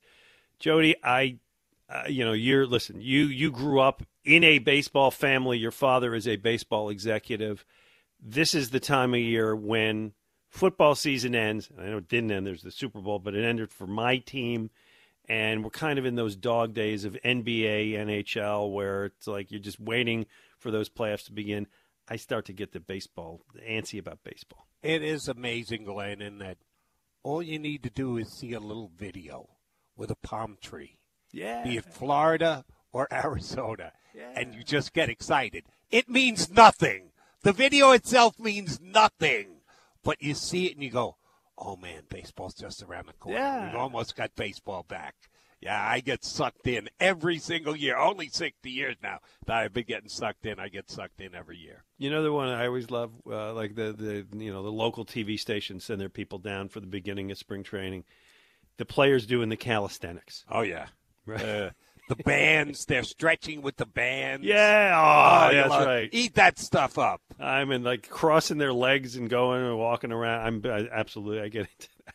Anyway, that was a lot of fun. We'll come back. We'll take your phone calls. I see uh, Tom's got a baseball thing to talk about, which is good. We'll take that. Mike Garafolo's going to join us at noon, so we'll talk uh, Eagles and Super Bowl there. But whatever's on your mind, 215 592 9494. Jody McDonald, Glen Macnow on 94 WIP. The betPARX Casino Sportsbook app has you covered for betting on all your favorite sports and for playing all your favorite casino games. Bet Philly hoops, player performances. Hopefully, you didn't go heavy on the Sixers yesterday. betPARX, and they got this game coming up on Sunday. I think you know which one I'm referring to. One week from today, it's the only app that I play with and recommend. It's safe, secure, and very easy to use. Download the betPARX app right now. Play all your favorite casino games. They're right at your fingertips. Odds, bets, slots, games, right there in your pocket. The casino comes to you wherever you are. Play with live dealers on your phone. Enjoy blackjack, roulette, Texas Hold'em. Uh, play any of the great online slots they have, like Divine Fortune and Cleopatra. And for you new users, if you never played with PARX before, download the betPARX app and get up to $1,000 casino bonus back if you're down in your first 24 hours of casino play. That's for new users only. Casino bonus must be wagered. Terms and conditions do apply. See website at betparx.com for more details. You love to play? You play to win? You bet. betPARX. All right, Joe. I don't. I don't have any shows to recommend today. I actually to. I'll, I'll talk about that. I'm started to watch, but I just wanted to throw a couple of TV things at you, and then we'll go. I see we got a couple Phillies calls. I'll get to those guys this segment. But here you go. Um, what I've been watching is a lot of football, and I will tell you that I enjoy on Fox Greg Olsen. I think he's done a great job. I, you know, I, there's always debate as to how much does it matter who the color guy is, who the broadcasters are, what do you like, who do you don't like. As you and I have discussed, I am not a Romo fan, but I am a, I'm a Greg Olsen fan. I think he does a really good job, and I think he's getting screwed. He's getting pushed out. They've decided they're going to put Brady on the number one slot on Fox broadcasts moving ahead. Uh, Olsen's going to end up somewhere, but I I think Olson is really good and I've just enjoyed him. And so I wanted to say that I I thought uh, not fair and not right. Uh, well, I won't say not fair because when he was elevated to the number one team, they knew it was with Brady in the wings. So he knew what he was getting into. It, can you change your mind? Can you reevaluate as you go? Yeah, I guess, but they were pretty much committed to Brady. So, not going to tell you that Brady's going to be better than Olsen next year. If I'm a betting man, I'd probably say he'll be lesser than Olsen because, like you, I'm an Olsen fan. But I won't say it's not fair because they, they pretty much laid it out, and he knew what was coming. And, and to his credit, he's been as good as he has been as basically a backup quarterback. And you know, your job as the backup quarterback is go in and do everything you can, but uh, as, at some point you're going to be handed the clipboard back. Uh, so I, I, wouldn't say not fair, but I agree with you. I think he's done a dynamite job. Um, and of the three major networks, I guess you could say four if you're going to put uh, uh, Collinsworth and uh, ESPN into the Mhm. mix. I I don't know if I said it with you. I said it with somebody. Aikman is the best. Oh, Aikman's great. I like Aikman a lot. and he doesn't overdo it, but he gives you the analysis. He gives you some of the look ahead. He he doesn't make it about him. He keeps it about football at all times. Uh, and I think he's a guy who's come a long way. Now he's been doing it for a long time now, but I uh, I, I would put him atop all of the network announcing uh, analysts position. So good for Troy. Um, yeah, I think he'll be fine. I think Olsen will be fine. Wouldn't be surprised if some point he moves back up to the number one slot because he's young enough. He's he's only been doing it a couple of years, and he's come a long way in a fast time. Other thing I wanted to mention is I saw the, a piece the other day. You know, every year the network that's presenting the Super Bowl gets to show off its new bells and whistles. And sometimes those are kind of cool. Sometimes it's like a graphics package that you're going to see for years to come or a different camera angle. They put the camera right down in the pylon and the goal line, which is great, you know, when a guy's diving for a touchdown or something. So this time it's CBS's turn for Super Bowl. What is next week? 58, right? Super Bowl 58 next weekend? Yeah. I think so, yeah. Yeah, Chiefs and, and uh, Niners in Las Vegas.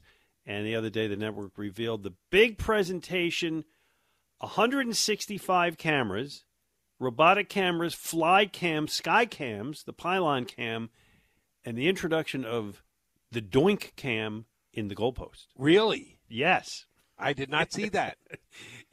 Which will be good, I assume, for like a field goal that goes through the goalpost. You get to see it right there. But if one actually hits the goalpost and that thing shakes around, that'll be great. That'll be phenomenal. Yeah. Yeah. Oh, I'll, I'll, now I'm, I'm I have to root for that. Yeah. On Super Bowl Sunday, will will uh, betPARX have a wager I can make on hitting the doink cam during go. the game? You have to have some pretty damn good odds. Will. Harrison Butker hit the doink cam? Yeah, that would be that'd be good. You want just as we're on it, you watching anything worthwhile these days? Um, I don't know that I've mentioned this one before with you. Um, I did finish up season two of Reacher. Yeah, I watched On- season one and liked it. I didn't love it, but it was good. You you're in? Yeah, season two was as good, if not better, than season one. And uh, I think it's Amazon. I get my streaming networks mixed up, Mhm. but I'm pretty sure it was Amazon. Um, and the reason why I like it, because I'm a big Lee Childs fan. There's another author that I read, and I think the Reacher character and the series that he's written over 20 years, I think it is now, was always phenomenal. Uh, then they made the movie, and Tom Cruise played Reacher. Yeah, I know. And if you read the books, Right. Reacher was this six foot five Yes. hulking guy Yes. who just physically dominated people when he would get in skirmishes and the like. And then you got five foot nine Tom Cruise playing the Right. role. T- Tom Cruise playing Gronkowski.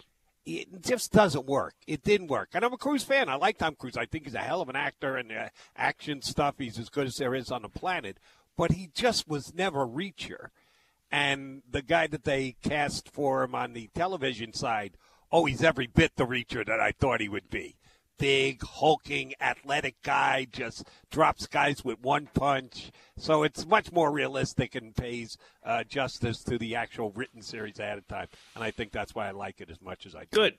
Good show. I start. I, I'm not ready to like give it a thumbs up or thumbs down, but I'm a couple episodes into a show uh, that is on Hulu and Disney Plus called A Small Light, which is about the Dutch resistance fighters and specifically the people who hid Anne Frank's family and the other people uh, in Amsterdam in during World War II. And so far, it's pretty great. Um, and it's not doesn't just focus on like those people living up in that in the top of the building, but it also focuses on how these ordinary people became so brave and heroic during World War II, just trying to save everybody they could. It's pretty good. It's called A Small Light. I want to see more before I talk about it. I I, don't know if I told you. I think I did. You know, I do a lot of uh, now. We're getting into acting in local theater, and I'm going to be in the production of Diary of Anne Frank in April at the PCS Theater in Swarthmore. Tickets go to pcstheater.org.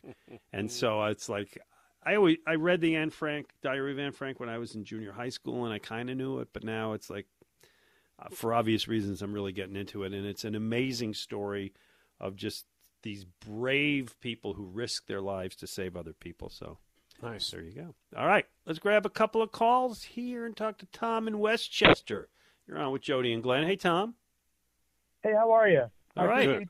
Oh, um, just listening to the Zolecki uh, statement, and you know, I'm just thinking about Pache and a, and a couple other things. But do you think it's fair to not be as high on Pache as as we are on Rojas? I mean, he's still just turned 25 years old.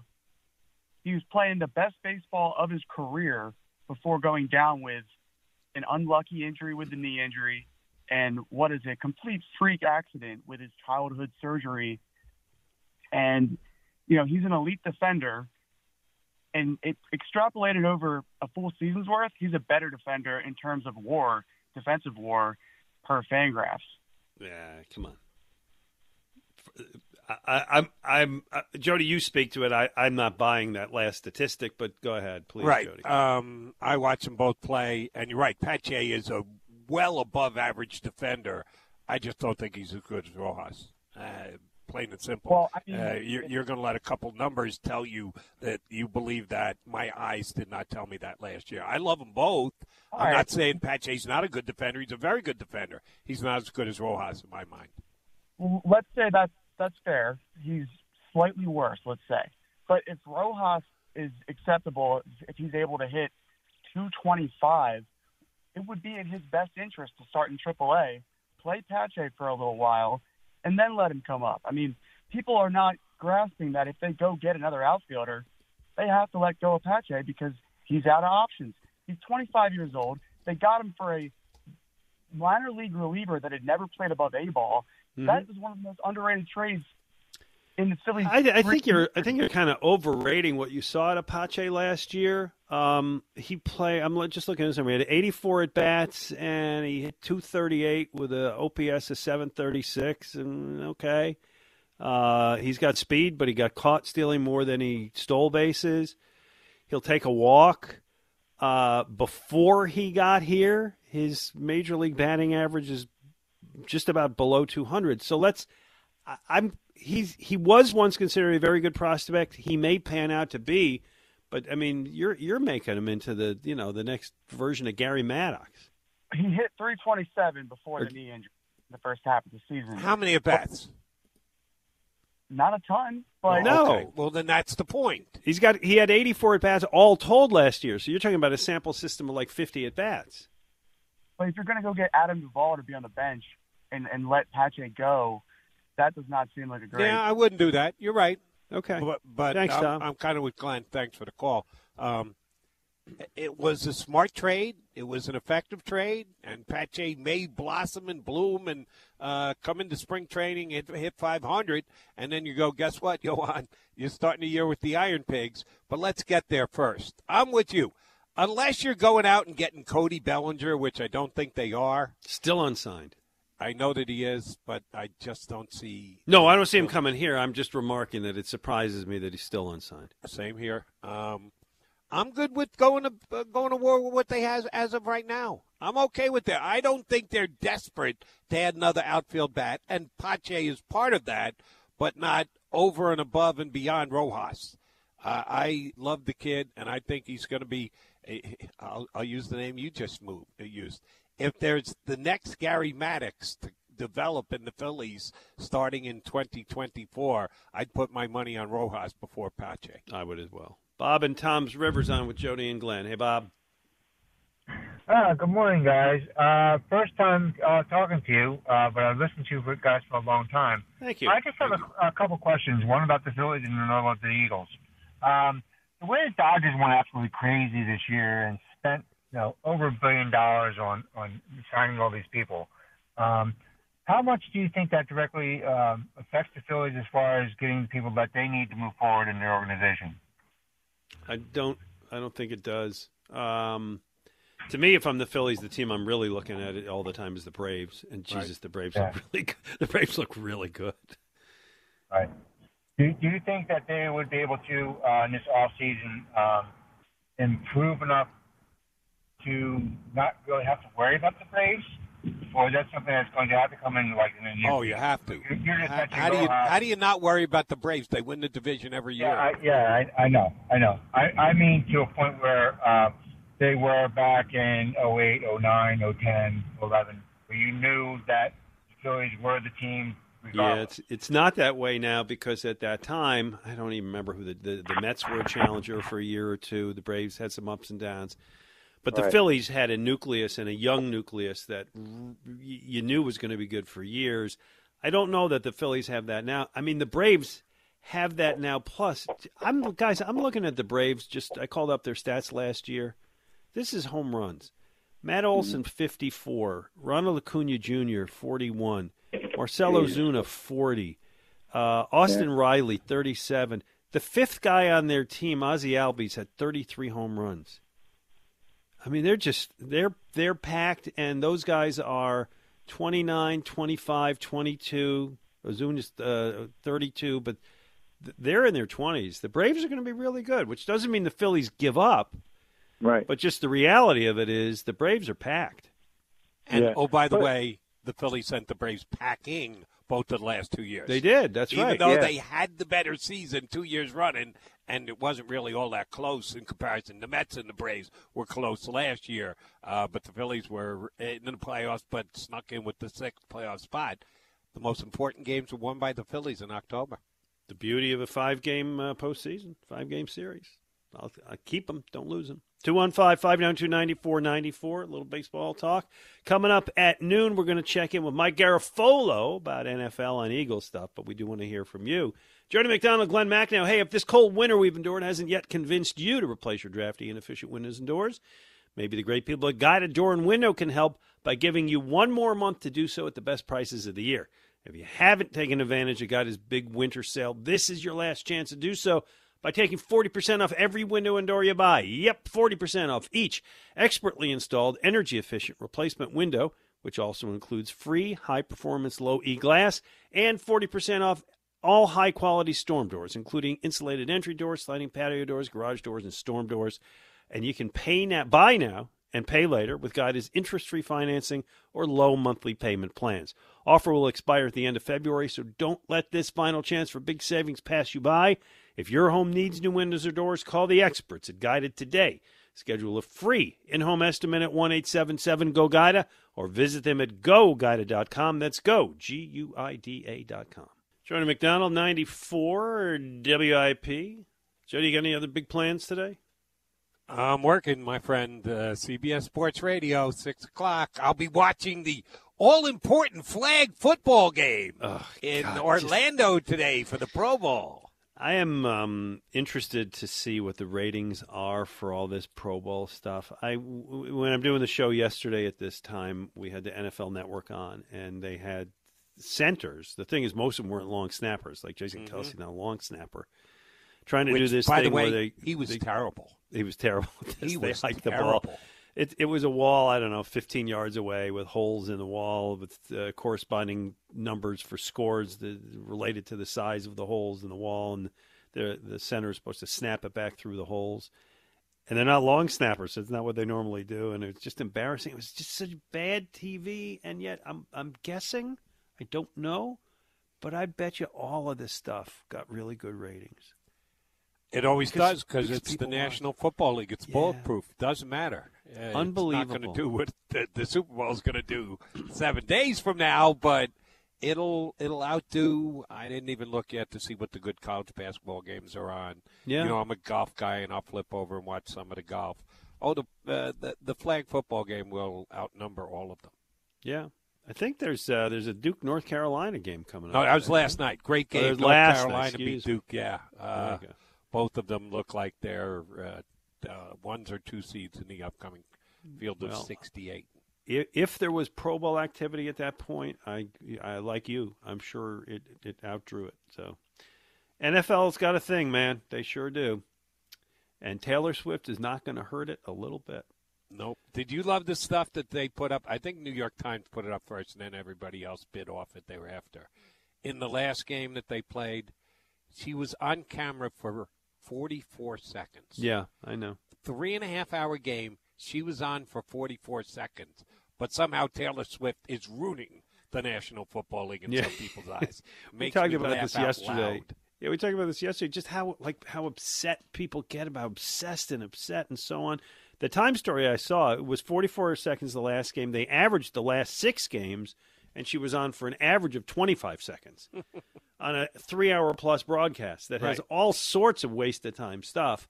Yeah, I you know there there are reasons that people get upset about it, and most of those reasons are dopey. Just Yep. let it be. Uh, Nick in Collegeville is with us. Hey, Nick. Hey, Mac and Mac. Hey, Nick. Uh, you guys, I'm glad you talked. You talked about Taylor yesterday. That's not why I called, but I'll just say this before I get on to my Pache point.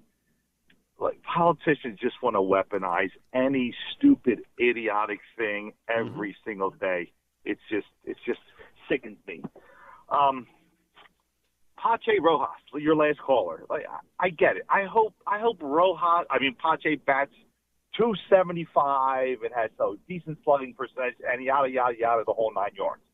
But at the end of the day, like I told your screen, your, your producer, this team didn't make the World Series not because Rojas couldn't hit a ball. Mm-hmm. It's because their billion dollar bats, four bats that make a billion dollars, could not hit the ball. If you need Pache or Rojas to get you a single in the bottom of the ninth at home, guess what? It is what it is. It's going to happen one out of five times. And if that if, if the lottery hits, then then we advance. But at the end of the day, it's up to Rojas. It's up to the billion dollar bats. I don't Yeah. get this discussion about the ninth hole. It's just idiotic. Well, because those other guys, are- you know, he's unproven. Those other guys, even though they all went cold at the same time, and they did, and it was painful to watch. They're established hitters. You know that you uh, assume that Bryce Harper is going to come back this year and hit 30 plus home runs, and Schwarber and Castellanos, and you know that their track record. Rojas is a young guy who doesn't have a track record. That's that's the difference.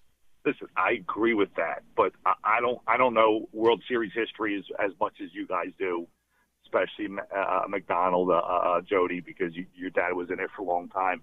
But at the end of the day, I don't think any team won the World Series because the worst bat in their lineup batted 500 the entire postseason. It's because the the players that had to play and come through came through.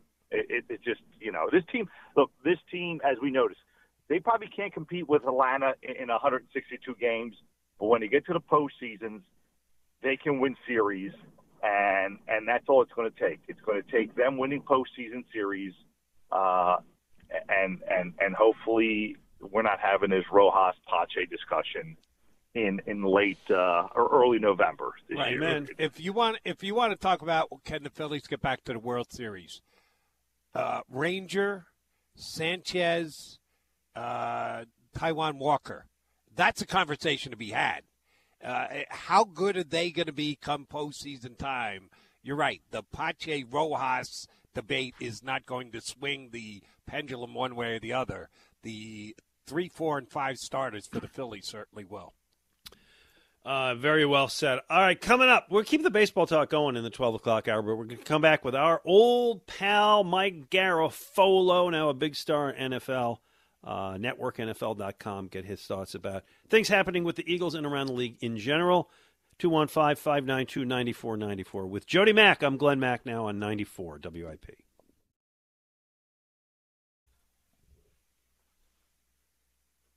Here's Kansas City from the 19, throwing at the goal line, and it's caught by Kelce for the touchdown. With Kyle Hamilton all over him, the matchup you wanted to watch, Kelce wins it, and the Chiefs drive for an opening touchdown. Well, that, of course, was last week as the Chiefs advanced to the Super Bowl where they will be playing the San Francisco 49ers. One guy I know is going to do a great job of covering that. Once upon a time, did his best to make Jody and I look not foolish. Uh, Mike Garafolo. And, Mike, I know how busy you are. Thanks so much for joining us today. You got it, guys. How are you? We're great. Good, MG. Thanks, we are bud. great. Uh, come back for a reunion one time. I'd love to. Yeah. All right. There you Hey, go. Uh, I- there better be some beers, Bob. that goes without question.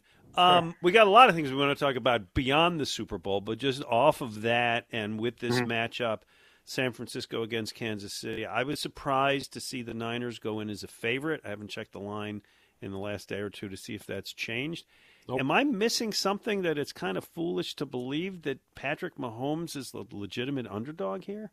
Yeah, it's uh, it's a it's a weird one for me. I mean, I thought to me it's it's the ultimate coin toss of a Super Bowl, and I thought it'd be right around there. I mean, it's not far off from that. It's not like we're talking about a touchdown uh, in in the uh, in the book's mind, but uh, you know, yeah, to me it's to me it's right around a coin toss. I have a hard time believing that either team runs away with this game. I feel like this is a fourth quarter type game, hopefully as exciting as the last time these two teams played. Um, I would probably lean towards uh, Kansas City on this one and Mahomes. I mean, you know, Purdy's Purdy's shown me some resilience and uh, the ability to kind of shake off some stuff early in the game and, and hang in there and uh, you know that that flatline type of heartbeat that you want from a quarterback in these types of situations. But the guy that's been there four times now, four times now, yeah, um, versus the guy that's never been there, I- I'd lean that way for sure. Let me talk about the highlight that we played right there at the top. Kyle Hamilton draped all over uh, Kelce, and he still makes a catch, gets the first touchdown in a game that ends up 17 10. It's a huge play. I, I don't want to refer to that play. I want to refer to other plays with Travis Kelce. At least five times every single Chief game I watch, he catches the ball wide open like no other defender within sight of the television screen. How does that happen?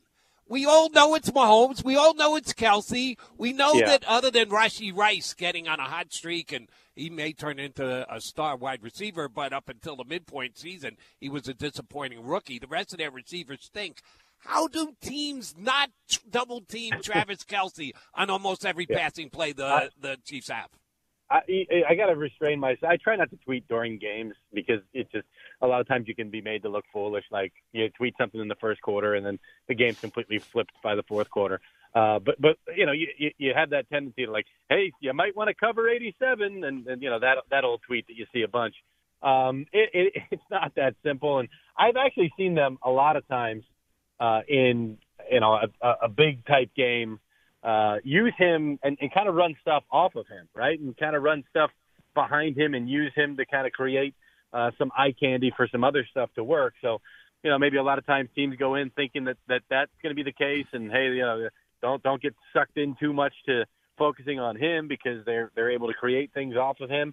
Um, so, I mean, potentially that, and also a lot of things happening at at, at fast uh, pace on, a, on an NFL field, and it's like, oh, okay, two guys see things differently, and all of a sudden he's popping wide open. So, um, you know, you, you, you tip your hat to Matt Nagy and and and, and Andy Reid, and even before that, uh, Eric Bieniemy when he was there for the ability to create that kind of stuff uh, to to to get defenses to to leave that guy alone.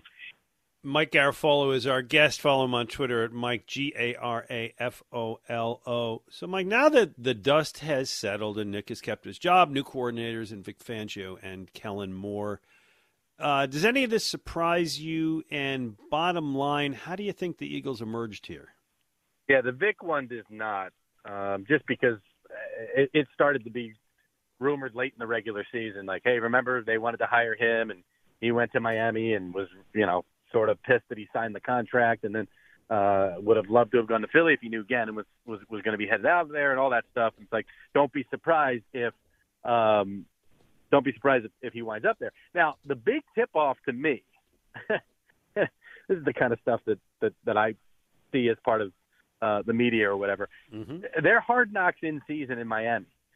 You didn't see. You saw every other coach's room, meeting room, and or office except for Vic. I don't. You didn't see Vic Fangio one time in that entire series, um, and that was by design. And uh, I, I don't think that he was amenable to that. I think he was very uh, miserable down there in Miami, and it was like, okay, putting all the pieces together here. This guy wants out. He and McDaniel, we had heard, have not been getting along.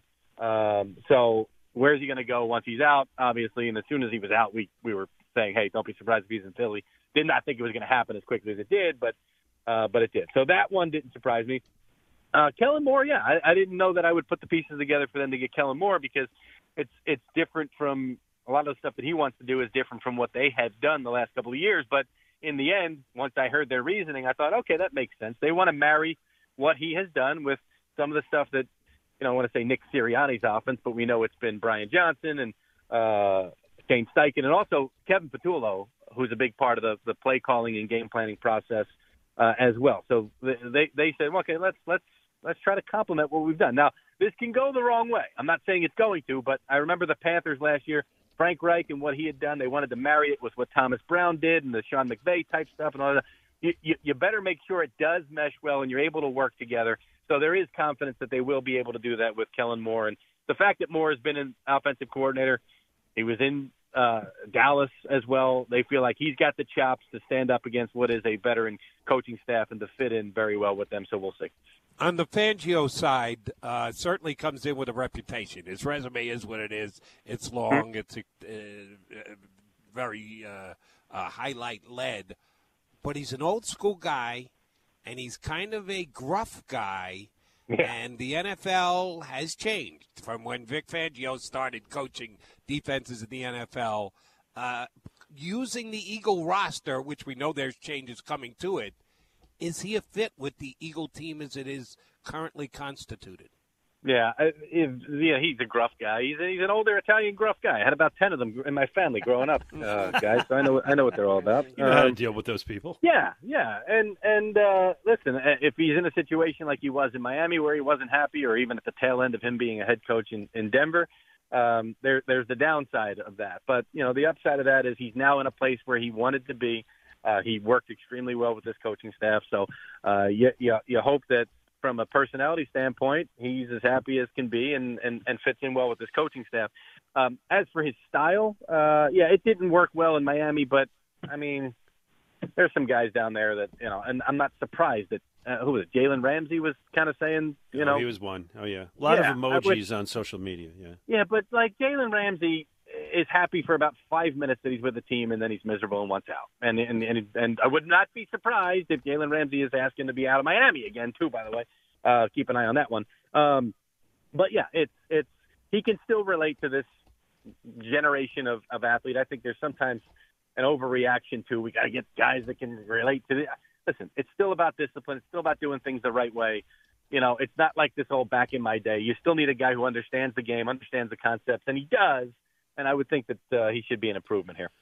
So we want to talk to you a little bit about um, all of the, not each individually, but o- the, an overview of the coaching changes around the league. I know Jody wants to get into what happened in Washington, but as it all plays out, there's nobody hires well Pete Carroll, but even more so Bill Belichick, one of the great coaches of all time. And when he hit the market, I think the early thought was like, oh, somebody's going to get Belichick. It's going to be Atlanta, whoever it's going to be. Doesn't happen. Why? Yeah. Bottom line, why did that not happen? Well, There's a couple of reasons that I would say, and I hate saying this. I hate saying this because I don't believe this. Uh, but the notion of, you know, it may have been more Tom Brady than it was Bill Belichick all these years, right? And he's not bringing Brady with him.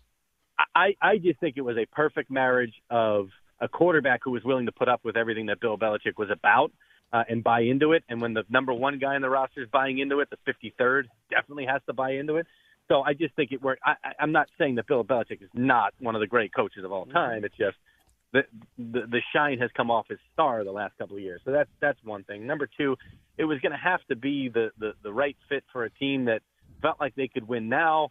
You know, you're not rebuilding, you're not starting over with Bill Belichick, um, which Atlanta's sort of in a rebooting, rebuilding type of role. So I, that to me didn't make sense to me. That didn't fit. More so in my mind, he was going to have to be for a situation like the Chargers, which actually fit with Jim Harbaugh as well. You got to hit the ground running uh, with him. You had to be in a place where you already had the quarterback as well. So um, a lot of pieces certainly didn't fit, and, and and you know.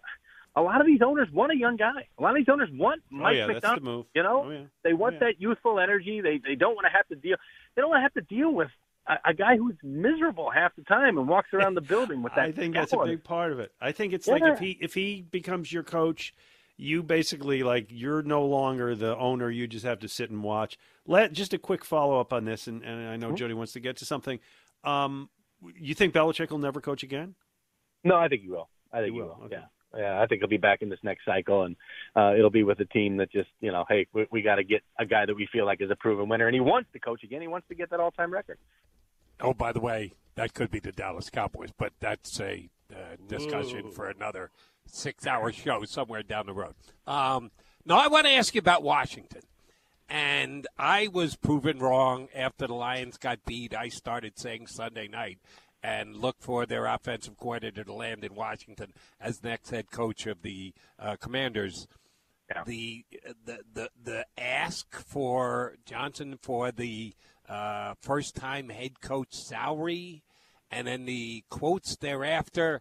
Yeah, a bunch of basketball guys in the interviews, which of course includes Joshua Harris, Mr. Sixers owner, and Bob Myers, the consultant they brought in to just check their general manager hiring and give them insight, and Magic Johnson is a part-time owner.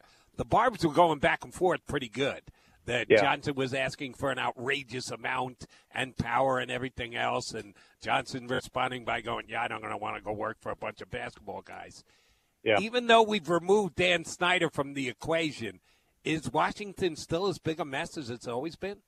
No, I don't believe so. And I, I listen. I've been part of this whole thing. I did a Seattle radio interview the other day. I do a weekly hit with those guys, and they asked about Johnson, and I mentioned that uh, during the interview process, the the shine uh, on his star uh, came off in Washington's mind. He came into this. Adam Peters, who's the general manager down there, um, Ben Johnson was his guy, from my understanding. And even by the end of the the first round of interviews, um, Peters had kind of talked to the group and they started to come toward a, a collective decision where he was not going to he was not going to get that job. He pulled out of a coaching search in which he was not going to be the guy. Mike Macdonald was going to be the guy. They offered Mike Macdonald. Seattle also offered Mike Macdonald. There was a bidding war, which is why Macdonald wound up with the highest uh, salary for a first-time head coach anywhere ever in the NFL. From what I was told, that number I'm told is nine million dollars per year. Wow. Uh, yeah. So Whoa. that's the guy that Washington wanted, and people are now questioning my reporting and saying that, well, why were they interviewing Ben Johnson a second time if they, he wasn't going to get the job? I don't know. Why were they interviewing Aaron Glenn a second time? He didn't get the job either. Why are we focusing just on Johnson? I mean, you've got a process. He was one of the candidates, and also, by the way, if you missed out on Macdonald, which they did, you got to have some fallback options, of which Dan Quinn was one, and at some point you may get yourself back to Ben Johnson. And the other thing is, the second interview, it's like, well, let's go through this again. Maybe he just had an off day. Maybe we missed something. Maybe we're just not communicating well. And let's see if we can get a different vibe this time around. But again, he pulled out of a coaching search. And, and by the way, part of it, yes, it was not a fit on either side. It did not seem like that was the case. At some point, he didn't want to be there. But before that, I truly believe, because I was told this, we were told, hey, I know everybody's connecting Ben Johnson to, to this gig here. You might want to cool down on that one. It doesn't sound like he's a leading candidate anymore. I was told that before Johnson withdrew. So I stand by everything I have said in that regard. Ben Johnson now needs to come back next year and kind of figure out uh, what the right place is for him and how to go about this process of getting himself a head coaching job. We we are not questioning your reporting, by the way. no, you, t- you, so you know sorry, you, you, you, you, you touched the nerve. I'm trying. To... I, I, that was good. Hey, I, that was a good rant by you. I appreciate Good. it. Exactly. Uh, I I got one more thing I want to uh, explore, which it was very interesting to me that the head coach of Boston College left uh, to become a coordinator with the Packers. Yeah. That's different. That's not, you know, Harbaugh becoming head coach of the Chargers. This is coordinator gig. And I Yeah. saw you uh, tweeted in the last day or two that Chip Kelly, our old friend, Uh-huh. was uh, apparently sniffing around about coordinator jobs.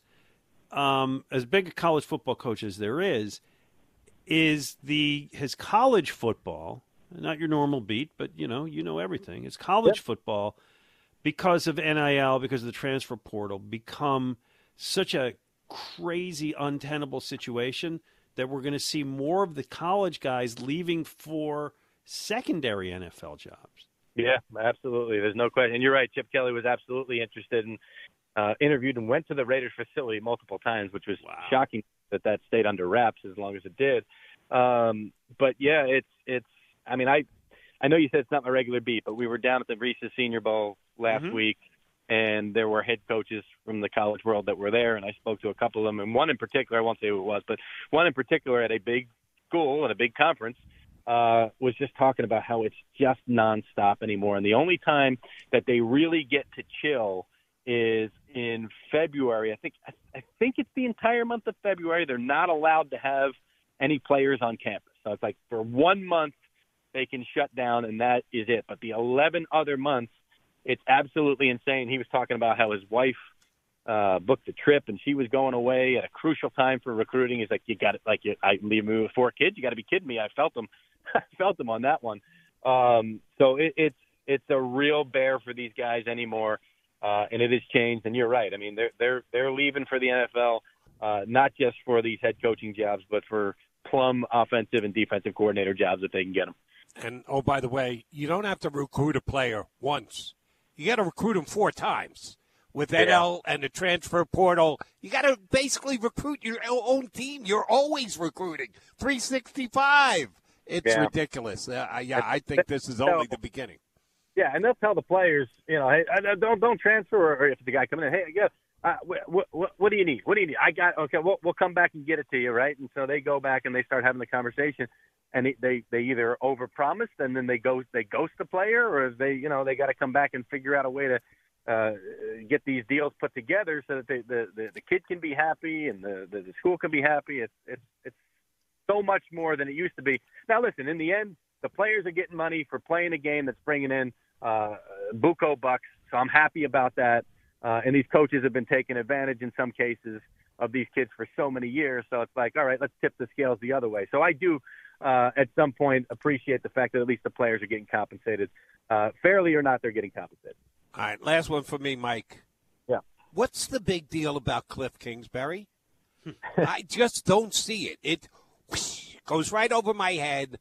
Yeah. Uh, he ran a quasi successful air raid offense in college. Went to the Cardinals, got off to a good start, cratered, uh, g- takes time off, comes back, did something at USC this past year. I'm not sure what. Between you Yeah. and I, I think Caleb Williams had a lesser season this year than he did last year. What's the infatuation with Cliff Kingsbury? Yeah, well, the NFL for years has been borrowing from this air raid offense, and uh, and that was a big part of what the Patriots did with Josh McDaniels and Tom Brady for a number of years. And uh, these concepts are are are timeless in a lot of ways. Um, so that, that, that's always going to keep him as somebody in the forefront of people's minds. I, I don't think he was a good head coach. Uh, as a matter of fact, when he was a head coach, we kept hearing from you know people around the team or agents that had players saying their players are always complaining that there's nobody running practice. We go out and he's running the offense, the defensive coordinator's running the defense, and there's no head coach of the team. So he didn't even seem like he had an interest in being a head coach. So I think a lot of these head coaches now that, that have been courting him, Antonio Pierce, Dan Quinn, uh, even the Eagles had a conversation with him. It was like, well, if he could just stay in his lane and do what he does and not worry about being the head coach, and he's not a real good disciplinarian as well, um, and he's just an offensive coordinator can bring these concepts. We can we can use that, right? And and his running game. This is what I kept hearing, by the way. You know, you guys think he's just this uh, air raid passing game. No, he he he was good with the running game. Go look at the numbers, and yeah, a lot of that was Kyler Murray scrambling, but that's a big part of what any team does anymore. And he's more of a balanced attack kind of guy. So that's what I hear uh, from behind the scenes uh, with regard to Cliff Kingsbury and his ability as an offensive coordinator. Jody, I mean, you know, I, I get where you're coming from. It's not like he revolutionized. I mean, I do remember covering a Cardinals, the Cardinals Ravens game, uh, his first year. It was one of their first couple of games. I was in the locker room after the game, and the Ravens D backs were talking amongst themselves, and I was kind of sort of part of the conversation, but more or less eavesdropping, uh, talking about how, man, they had us on skates and some of the stuff that we saw, man, that was brutal to have to kind of figure out and all that stuff. So, you know, I can understand why coaches and defensive coaches and even some players uh, garner the respect for what he's able to do schematically. All right, I'm going to send you out with this. Um, Give us a just off the top of your head prediction. The biggest off-season story of the Philadelphia Eagles is going to be. Oh man, the biggest off. Well, I think it's going to be Jalen. I think it's going to be Jalen, and and uh, you know his ability to kind of be that leader. I mean, we're already starting to hear. It's amazing how the the the storyline is. Yeah, the narrative changes. It's like rinse, but it's like rinse and repeat. It's the same stuff you heard about Wentz on the way Oh, down. Yeah. You're hearing Oh, about gosh, please you know, no. Well, he's got he's got. I mean, this is this is a lot of times you hear this about a quarterback, particularly in that market. I mean, listen, it's I I, I bounce around the league. It's it's if not the toughest, one of the toughest markets to play in, more so than even the New York market. Although the Jets, their guys get hammered for for a lot of stuff. Um, it it it can be a runaway train. Like he's got to he's got to hit the brakes on this runaway train and turn this thing around and get it moving back in the right direction. I think that's the biggest storyline for the Eagles this offseason. All right. Mike Garafolo, listen, it's always a pleasure to catch up with you. Um, We've known you for a long time. Just respect the hell out of everything you do, and and I know you you took time away from your family that doesn't get enough time to see you. So go, go play with your daughter. You got it, guys. You don't hear them in the background. That means they're not within a half a mile radius. So you know that. Oh, they, Thanks a ton, Do pal. some catching up, Mike. You got it, guys. Thank All you. right, see you later. Great guy. He uh, he's one of those who made it to the big time. Who started out at WIP. He was our Did. producer way back at the beginning, right? Oh yeah, and uh, uh, I, he is one of, and, and everyone's got their own evaluation. We get this, this week is an evaluation week. We're evaluating players at the Senior Bowl, whatever. You asked me earlier, evaluate uh, the announcers for the major networks and the like. Mhm. Mike Garafolo is an inside information type guy that I just trust what he says. Some people I think are motivated by who can I continue to get information on, and you judge them after the fact. Facts come out. But I always trust everything Garafolo says. Sometimes he's right, sometimes he's wrong, but I just flat out trust him. Yeah, I think the word is agenda. He has no agenda other Nope. than the truth. Yeah. By the way, before we go to break, I was just looking. You, you know, I mean, you don't you post on Facebook, but not a lot. But I post on Facebook usually show related stuff. It's six years ago today was the Super Bowl. Yeah, Nikki Foles. Six years. We got to come back with that. It was six years. I, I, I, I, it just didn't occur to me that it was six years ago. It was like the greatest day as a Philadelphia sports fan. It was six years ago today. Philly special. Yep. Oh gosh. All right. So, do you want to hear Jody coming back, the Philly special or the strip sack? Because Derek Barnett actually played well after he left here, and I beat the snot out of him basically on a regular basis. Yeah. Give me Philly special, please. All right, that's good. All right, uh, Justin, can we count on that coming back?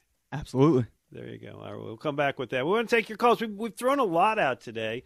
Got into the Phillies some, which was a lot of fun with Todd Zolecki, and some good calls on that. Uh, and the Eagles and some league stuff. We started the show talking about Joel Embiid and the return yesterday night of Ben Simmons. Boo! Uh, so, really, whatever's on your mind, we got uh, about half an hour left to take your calls on that. 215 592 9494. With Jody McDonald, I'm Glen Macnow on 94 WIP. The betPARX Casino and Sportsbook app has you covered for betting on your favorite sports and playing all your favorite casino games. If you're a sports bettor, uh, NBA action now, got a big football game coming up next Sunday. Not only on the line, but player performances. Man, there'll be a lot of player prop bets uh, this week flying around. The Bet betPARX app is the only sports betting app that I use and recommend because it's safe, secure, and very easy to use. Join me, download the app right now and play all your favorite casino games. They're right there at your fingertips. Odds, bets, slots, games.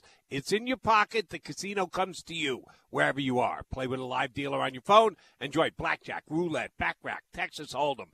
Play all the online slots, the great games like Divine Fortunes and Cleopatra. And for you new users, if you've never played with PARX before, you got the itch to join, download the app right now and get up to a $1,000 casino bonus back if you're down in your first 24 hours of casino play. That's new users only. Casino bonus must be wagered. Some terms and conditions apply. See website at betparx.com for details. You love to play. You play to win.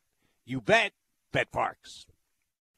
Foles moves to the right. It goes directly to Clement. Clement reverses it, and the pass goes into the end zone. To Nick and Foles. It's a touchdown by Nick Foles. A little, listen, a little razzle dazzle by Duck. Oh, Jody.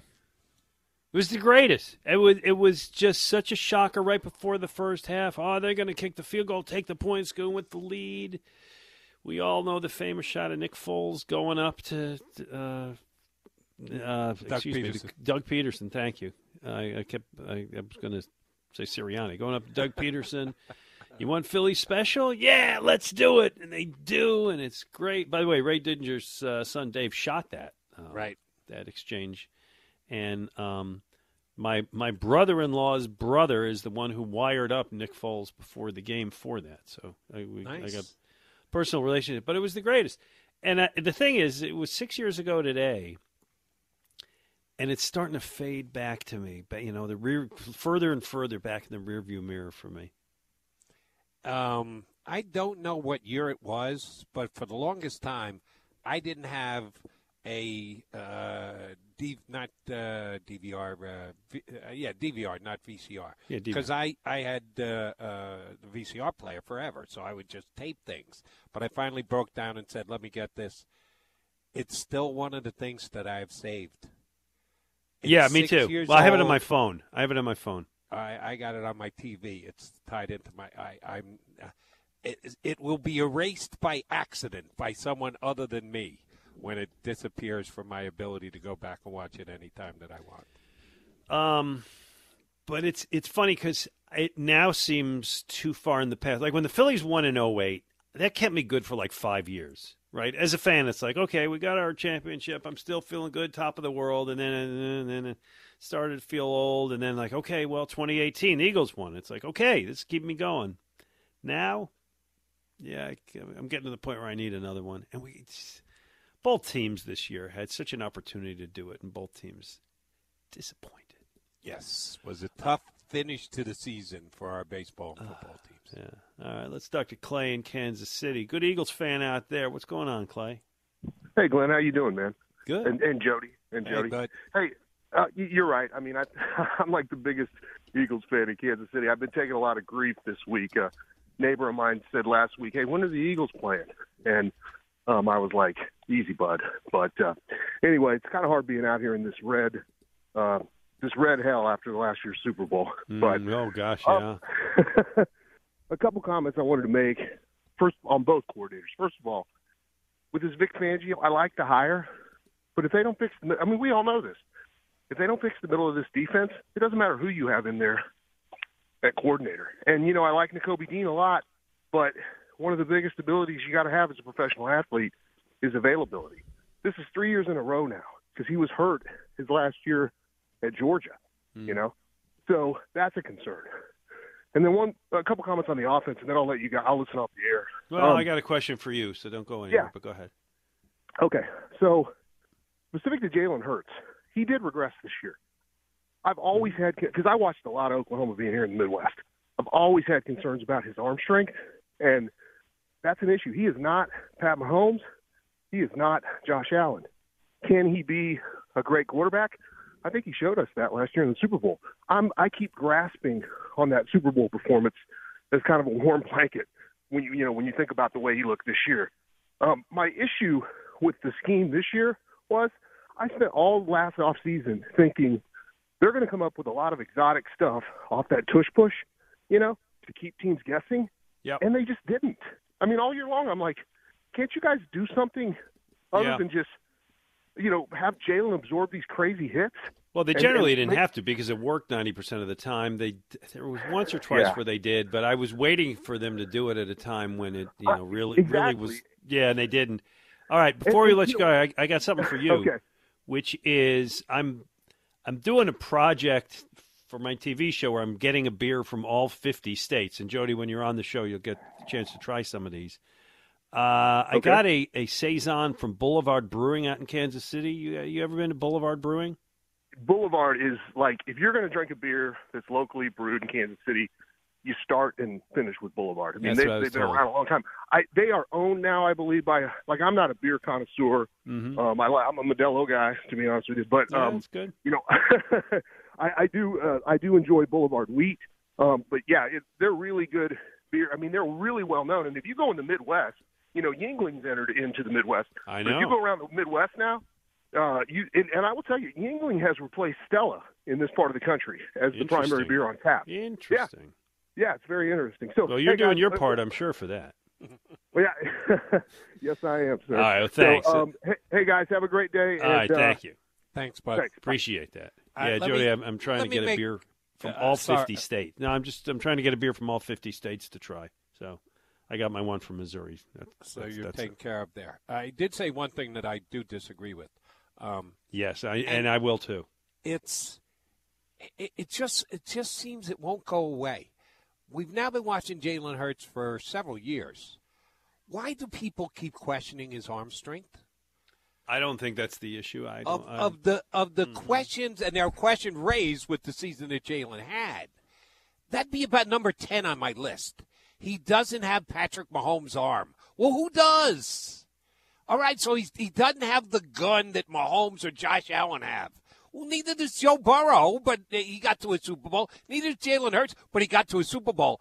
Eh, Is that the only comparison we can make to the two strongest arm quarterbacks in the NFL?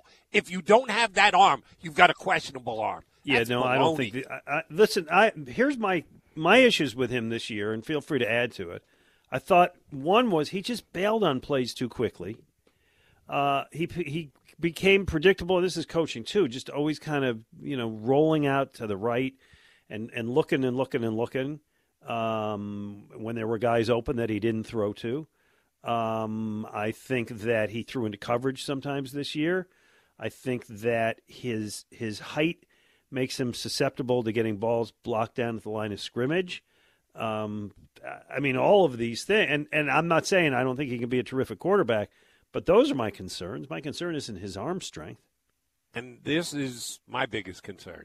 And I'm I don't want to say I'm on an island by myself here, but I don't know that I've heard too many other people uh, suggest that this was an issue this year.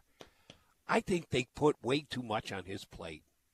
I think they asked because he had such a great year. He's still a relatively young quarterback. He's not a eight-year NFL veteran, But I thought that the offense this year, probably at the direction of Brian Johnson more so than Sirianni, they just gave him carte blanche. That every single play, I've mentioned this, I know a couple times here on WIP, that twice Brian Johnson went to this in the month of December in his media availabilities when people were questioning, why don't we run the ball? Just run the damn ball, run the ball, run the ball. He said, you know, every play we go to the line of scrimmage, there's a run pass option and Jalen checks the defense and calls out the play that he think will work better against that defense on a I just don't think he was real good at it. Yeah. I think that was an issue and a problem, and they never addressed it, and they just stuck with it, and it helped cost Brian Johnson his job. Um, I think they gave him too much latitude. I think they gave him more than he could handle this year. Yeah. Um, so I'm optimistic he will bounce back and become one of the I don't know, six to eight best quarterbacks in the league. I don't want to put him in the top five, but I think he, he could certainly be right after that on a year in and year out basis. Um, but those are my concerns, and I'm hoping that you know, new offensive coordinator, new quarterback coach. We don't know who the quarterback coach is going to be. No, they did. You didn't see? They, oh uh, no! made I saw they named the defensive line coach, who looks like he should play defensive line. No, no, no. Uh, I think it broke late last night. Doug Nussmeier, Oh, who has been Kellen Moore's quarterback coach his four years as the OC in Dallas, and he went to L.A. with him this past year. When he went to the Chargers, he brought uh, Nussmeier with him. It was pretty much a done deal from the time that Moore was hired that Nussmeier was going to be the next quarterback coach, and they made it official last night. Okay, well, good. So, new offensive coordinator, new system, which I'm good with, new quarterback coach. Um, I think it's. I have optimism that Jalen Hurts will return to top form. You?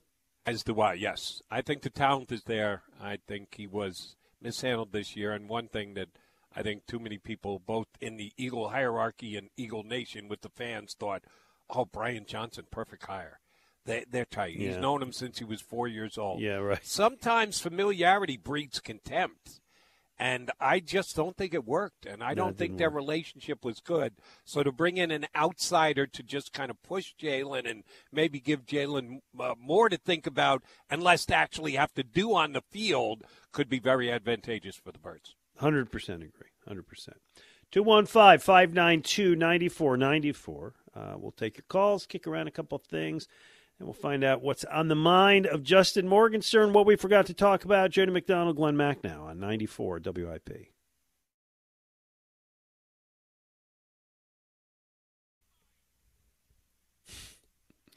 Jody and Glen, 94 WIP. We'll turn over our producer in a moment uh, to find out what we forgot to talk about. Rob Ellis coming up, by the way, 2 o'clock. Always love listening to Rob.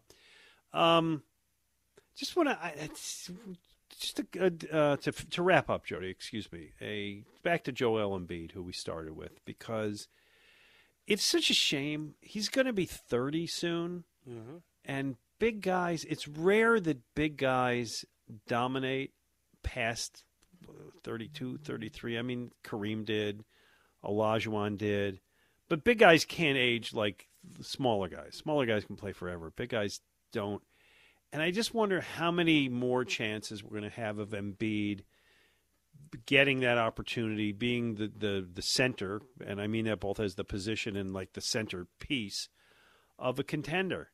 That I really I worry and hope it's wrong that Joel Embiid will never get that opportunity to bust through it and and go for a title. It's scary. It really is. Um, because, again, I, I choose not to talk about the process because it just gets off, Yeah. off topic, or whatever. But he's it. That is it. The only remnants left of the process, because Joel Embiid was part of the process. He's the prize piece of the process. If and when we realize it's not happening with Joel Embiid, it's just going to rub salt in old, old wounds that I would rather not reopen at this stage. But uh, the facts are the facts. And I think it was Carl who said, uh, talking about uh, Nakobe Dean, your number one ability is your availability. And that has been an issue with Joel Embiid throughout his entire career. And you're right, the shelf life of big men just Yeah. isn't what you want it to be. We started with two years of watching Joel sit on the bench, uh, not even getting into games, and we're once again facing a decision on what do you do for now, for the future? How do you judge the future and what the future is going to be with Joel's health? It's not good, G Mac. Yeah. And he was really, I mean, he was playing as well as he ever did. He's averaging 35 points a game. The, he had the fourth best scoring average since the NBA ABA merger, which was what, in the 70s, late 70s? And, um, yeah, and now Were, were you watching the other night when he got seven? The other night, it's now two weeks ago. I watched. Um, I got seven. yeah, I was not, and then I looked at social media on my phone, and it's like he was up to like fifty or something. So I turned and I saw the end of it. Yeah, it was Yeah. amazing. I know you you were in right. I, I was uh, I I uh, maybe it was my tweet one of the tweets you saw because when he got up near the 50 point I said if you're not watching the Sixer game you might, Might want to tune in because he may get a 70 spot tonight. And damn it if he didn't hit 70 did. right on the nose. And Yeah. that's what I tweeted out a little ahead of time. I was so happy to be on the air that night afterwards. And I was watching the entire game and I was on shoot the game ended like 15 minutes before I had to get on the air which was absolutely perfect. Yeah, and and you think about what's happened the last three weeks, G Mac. Eagles, yeah, yeah, yeah. Maybe we're a little optimistic. Put the eagle-colored glasses on. It'll come back together for the playoffs. Eh, they get crushed by Tampa Bay. Um, Joel Embiid gets seventy, then he gets hurt, and he they lost five out of six. Eh. Flyers playing well over their heads. Oh, we're going to get a playoff run out of this Flyer team. They lose five in a row before the All Star game. What the hell happened the last three weeks? yeah, and by the G-Mac? way, the, the the franchise goalie will likely never play for the team again. Oh, you're going that far? Uh, we talked to Anthony Sanfilippo yesterday, and he said he's listen. He's a restricted free agent or or a free agent at the end of the year. He believes that Carter Hart has played his last game in a Flyers Really? uniform. Yeah, yeah. Wow, that yeah, surprises me. I'm not going to argue with that. Yeah. Here's the reason I'll, I'll I'll question it, and I won't say I won't agree with it, but I won't just sign off on it either. This has nothing to do with his time in Philadelphia. I know. This was something that happened before he ever put a Flyer jersey on. So if there was a tie to Philadelphia, and maybe it's just better for him to go another direction, the Flyers to go another direction, I would understand it. This has nothing to do with Philadelphia. This has to do before he ever got here. So I I'm not ready to go there yet to say the Flyers and he are ready to move on from each other. I don't know. We, uh, as a wise man I worked with at one time, said, "We shall see what we shall see," and now we shall see what is in the mind, uh, and what we forgot to talk about from our producer Justin Morgenstein. And I believe Justin, I probably called you Morgan Stern half the time. and I apologize for that. Ah, it's okay. You know, it, there there have been worse butchers on this station so far, but I will say, uh, big night last night for Doc Rivers as the he gets the 129-117 win, his first win as the head coach of the Milwaukee Bucks, and as a result, or as a result of Joe Mazzulla coaching the All Star team last year, he will be the head coach of the Eastern Conference All Stars after just coaching three games for the Milwaukee Bucks, which is you know, pretty amazing. That's a joke. That's just a joke. Uh, Yeah. The Doc should not be coaching the All Star team. I'm sorry. He, he he backed into a job, and now you're going to make him the All Star coach just because Milwaukee's got the second best record in the East. Um, I, I not not because they finished strong, but I say Nick Nurse, you got to skip over Doc. You have to have been the coach for the entire first half to be eligible to coach the All Star team. I think they should go to the guy that got fired in Milwaukee. Let him do it. All right, what else you got? Yeah, so last thing I got here is I don't know if you guys heard this yesterday, but the Dodgers had a team charity event, I believe, and it was one of the first times since, you know, they've made all these signings that a bunch of the players have been able to speak to the media and just kind of share their thoughts on the offseason. And uh, Mookie Betts was being interviewed, and he said something I'm going to play here, you know, pretty interesting about uh, the other team's mentalities as they play the Dodgers this year. I mean, every every game is going to be the other team's World Series. I mean, it is what it is. It's what we signed up for. again, like Doc Rivers, feel so terrible for Mookie and the Dodgers that this is what they signed up for and this is what they have to deal with all year.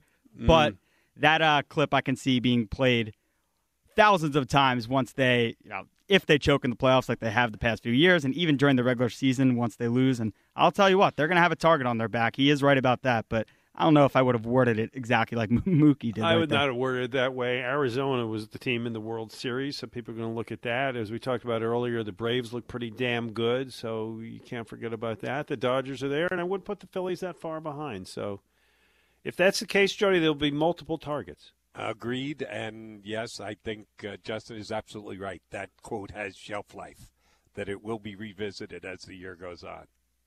Uh, Jody, when are you next on uh, 94 WIP? That would be tomorrow night. Uh, my usual two Monday, Tuesday shifts, 10 to 2. Looking forward to doing both of them.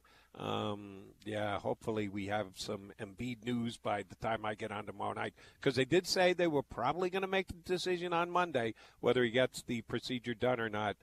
I think the Sixers are in trouble either way the decision comes down.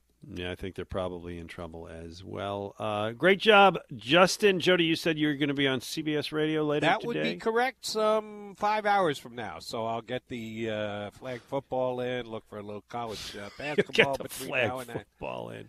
Yeah, I'll, Ah, I'll stay busy getting ready for my shift tonight on CBS. Sports. Well, there you go. I'm taking my dad out to dinner tonight. That's what I'm doing. Nice. So yeah, I'm looking forward to hanging Has he gotten over that Buffalo playoff loss yet? Or Yeah, he's listen. He's been dealing with those losses for a lot of years. He's, he, he, they they roll off. That's that's why my dad, you know, does so well. yeah, he's Just still still at the top of his game at his advanced age because he doesn't let that stuff drive him nuts. Exactly right. Justin, good job by you. Stay tuned. Rob Ellis coming up next, right here on 94 WIP.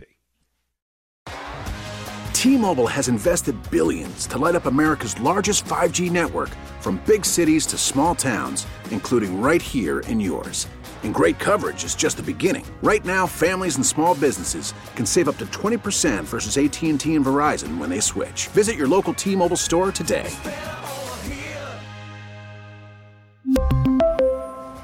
Plan savings with three lines of T Mobile Essentials versus comparable available plans. Plan features and taxes and fees may vary. We get it. Attention spans just aren't what they used to be heads in social media and eyes on Netflix. But what do people do with their ears? Well, for one, they're listening to audio. Americans spend 4.4 hours with audio every day. Oh, and you want the proof? Well, you just sat through this ad that's now approaching 30 seconds. What could you say to a potential customer in 30 seconds? Let Audacy put together a media plan tailor made for your unique marketing needs. Advertise with Audacy. Visit ads.audacy.com.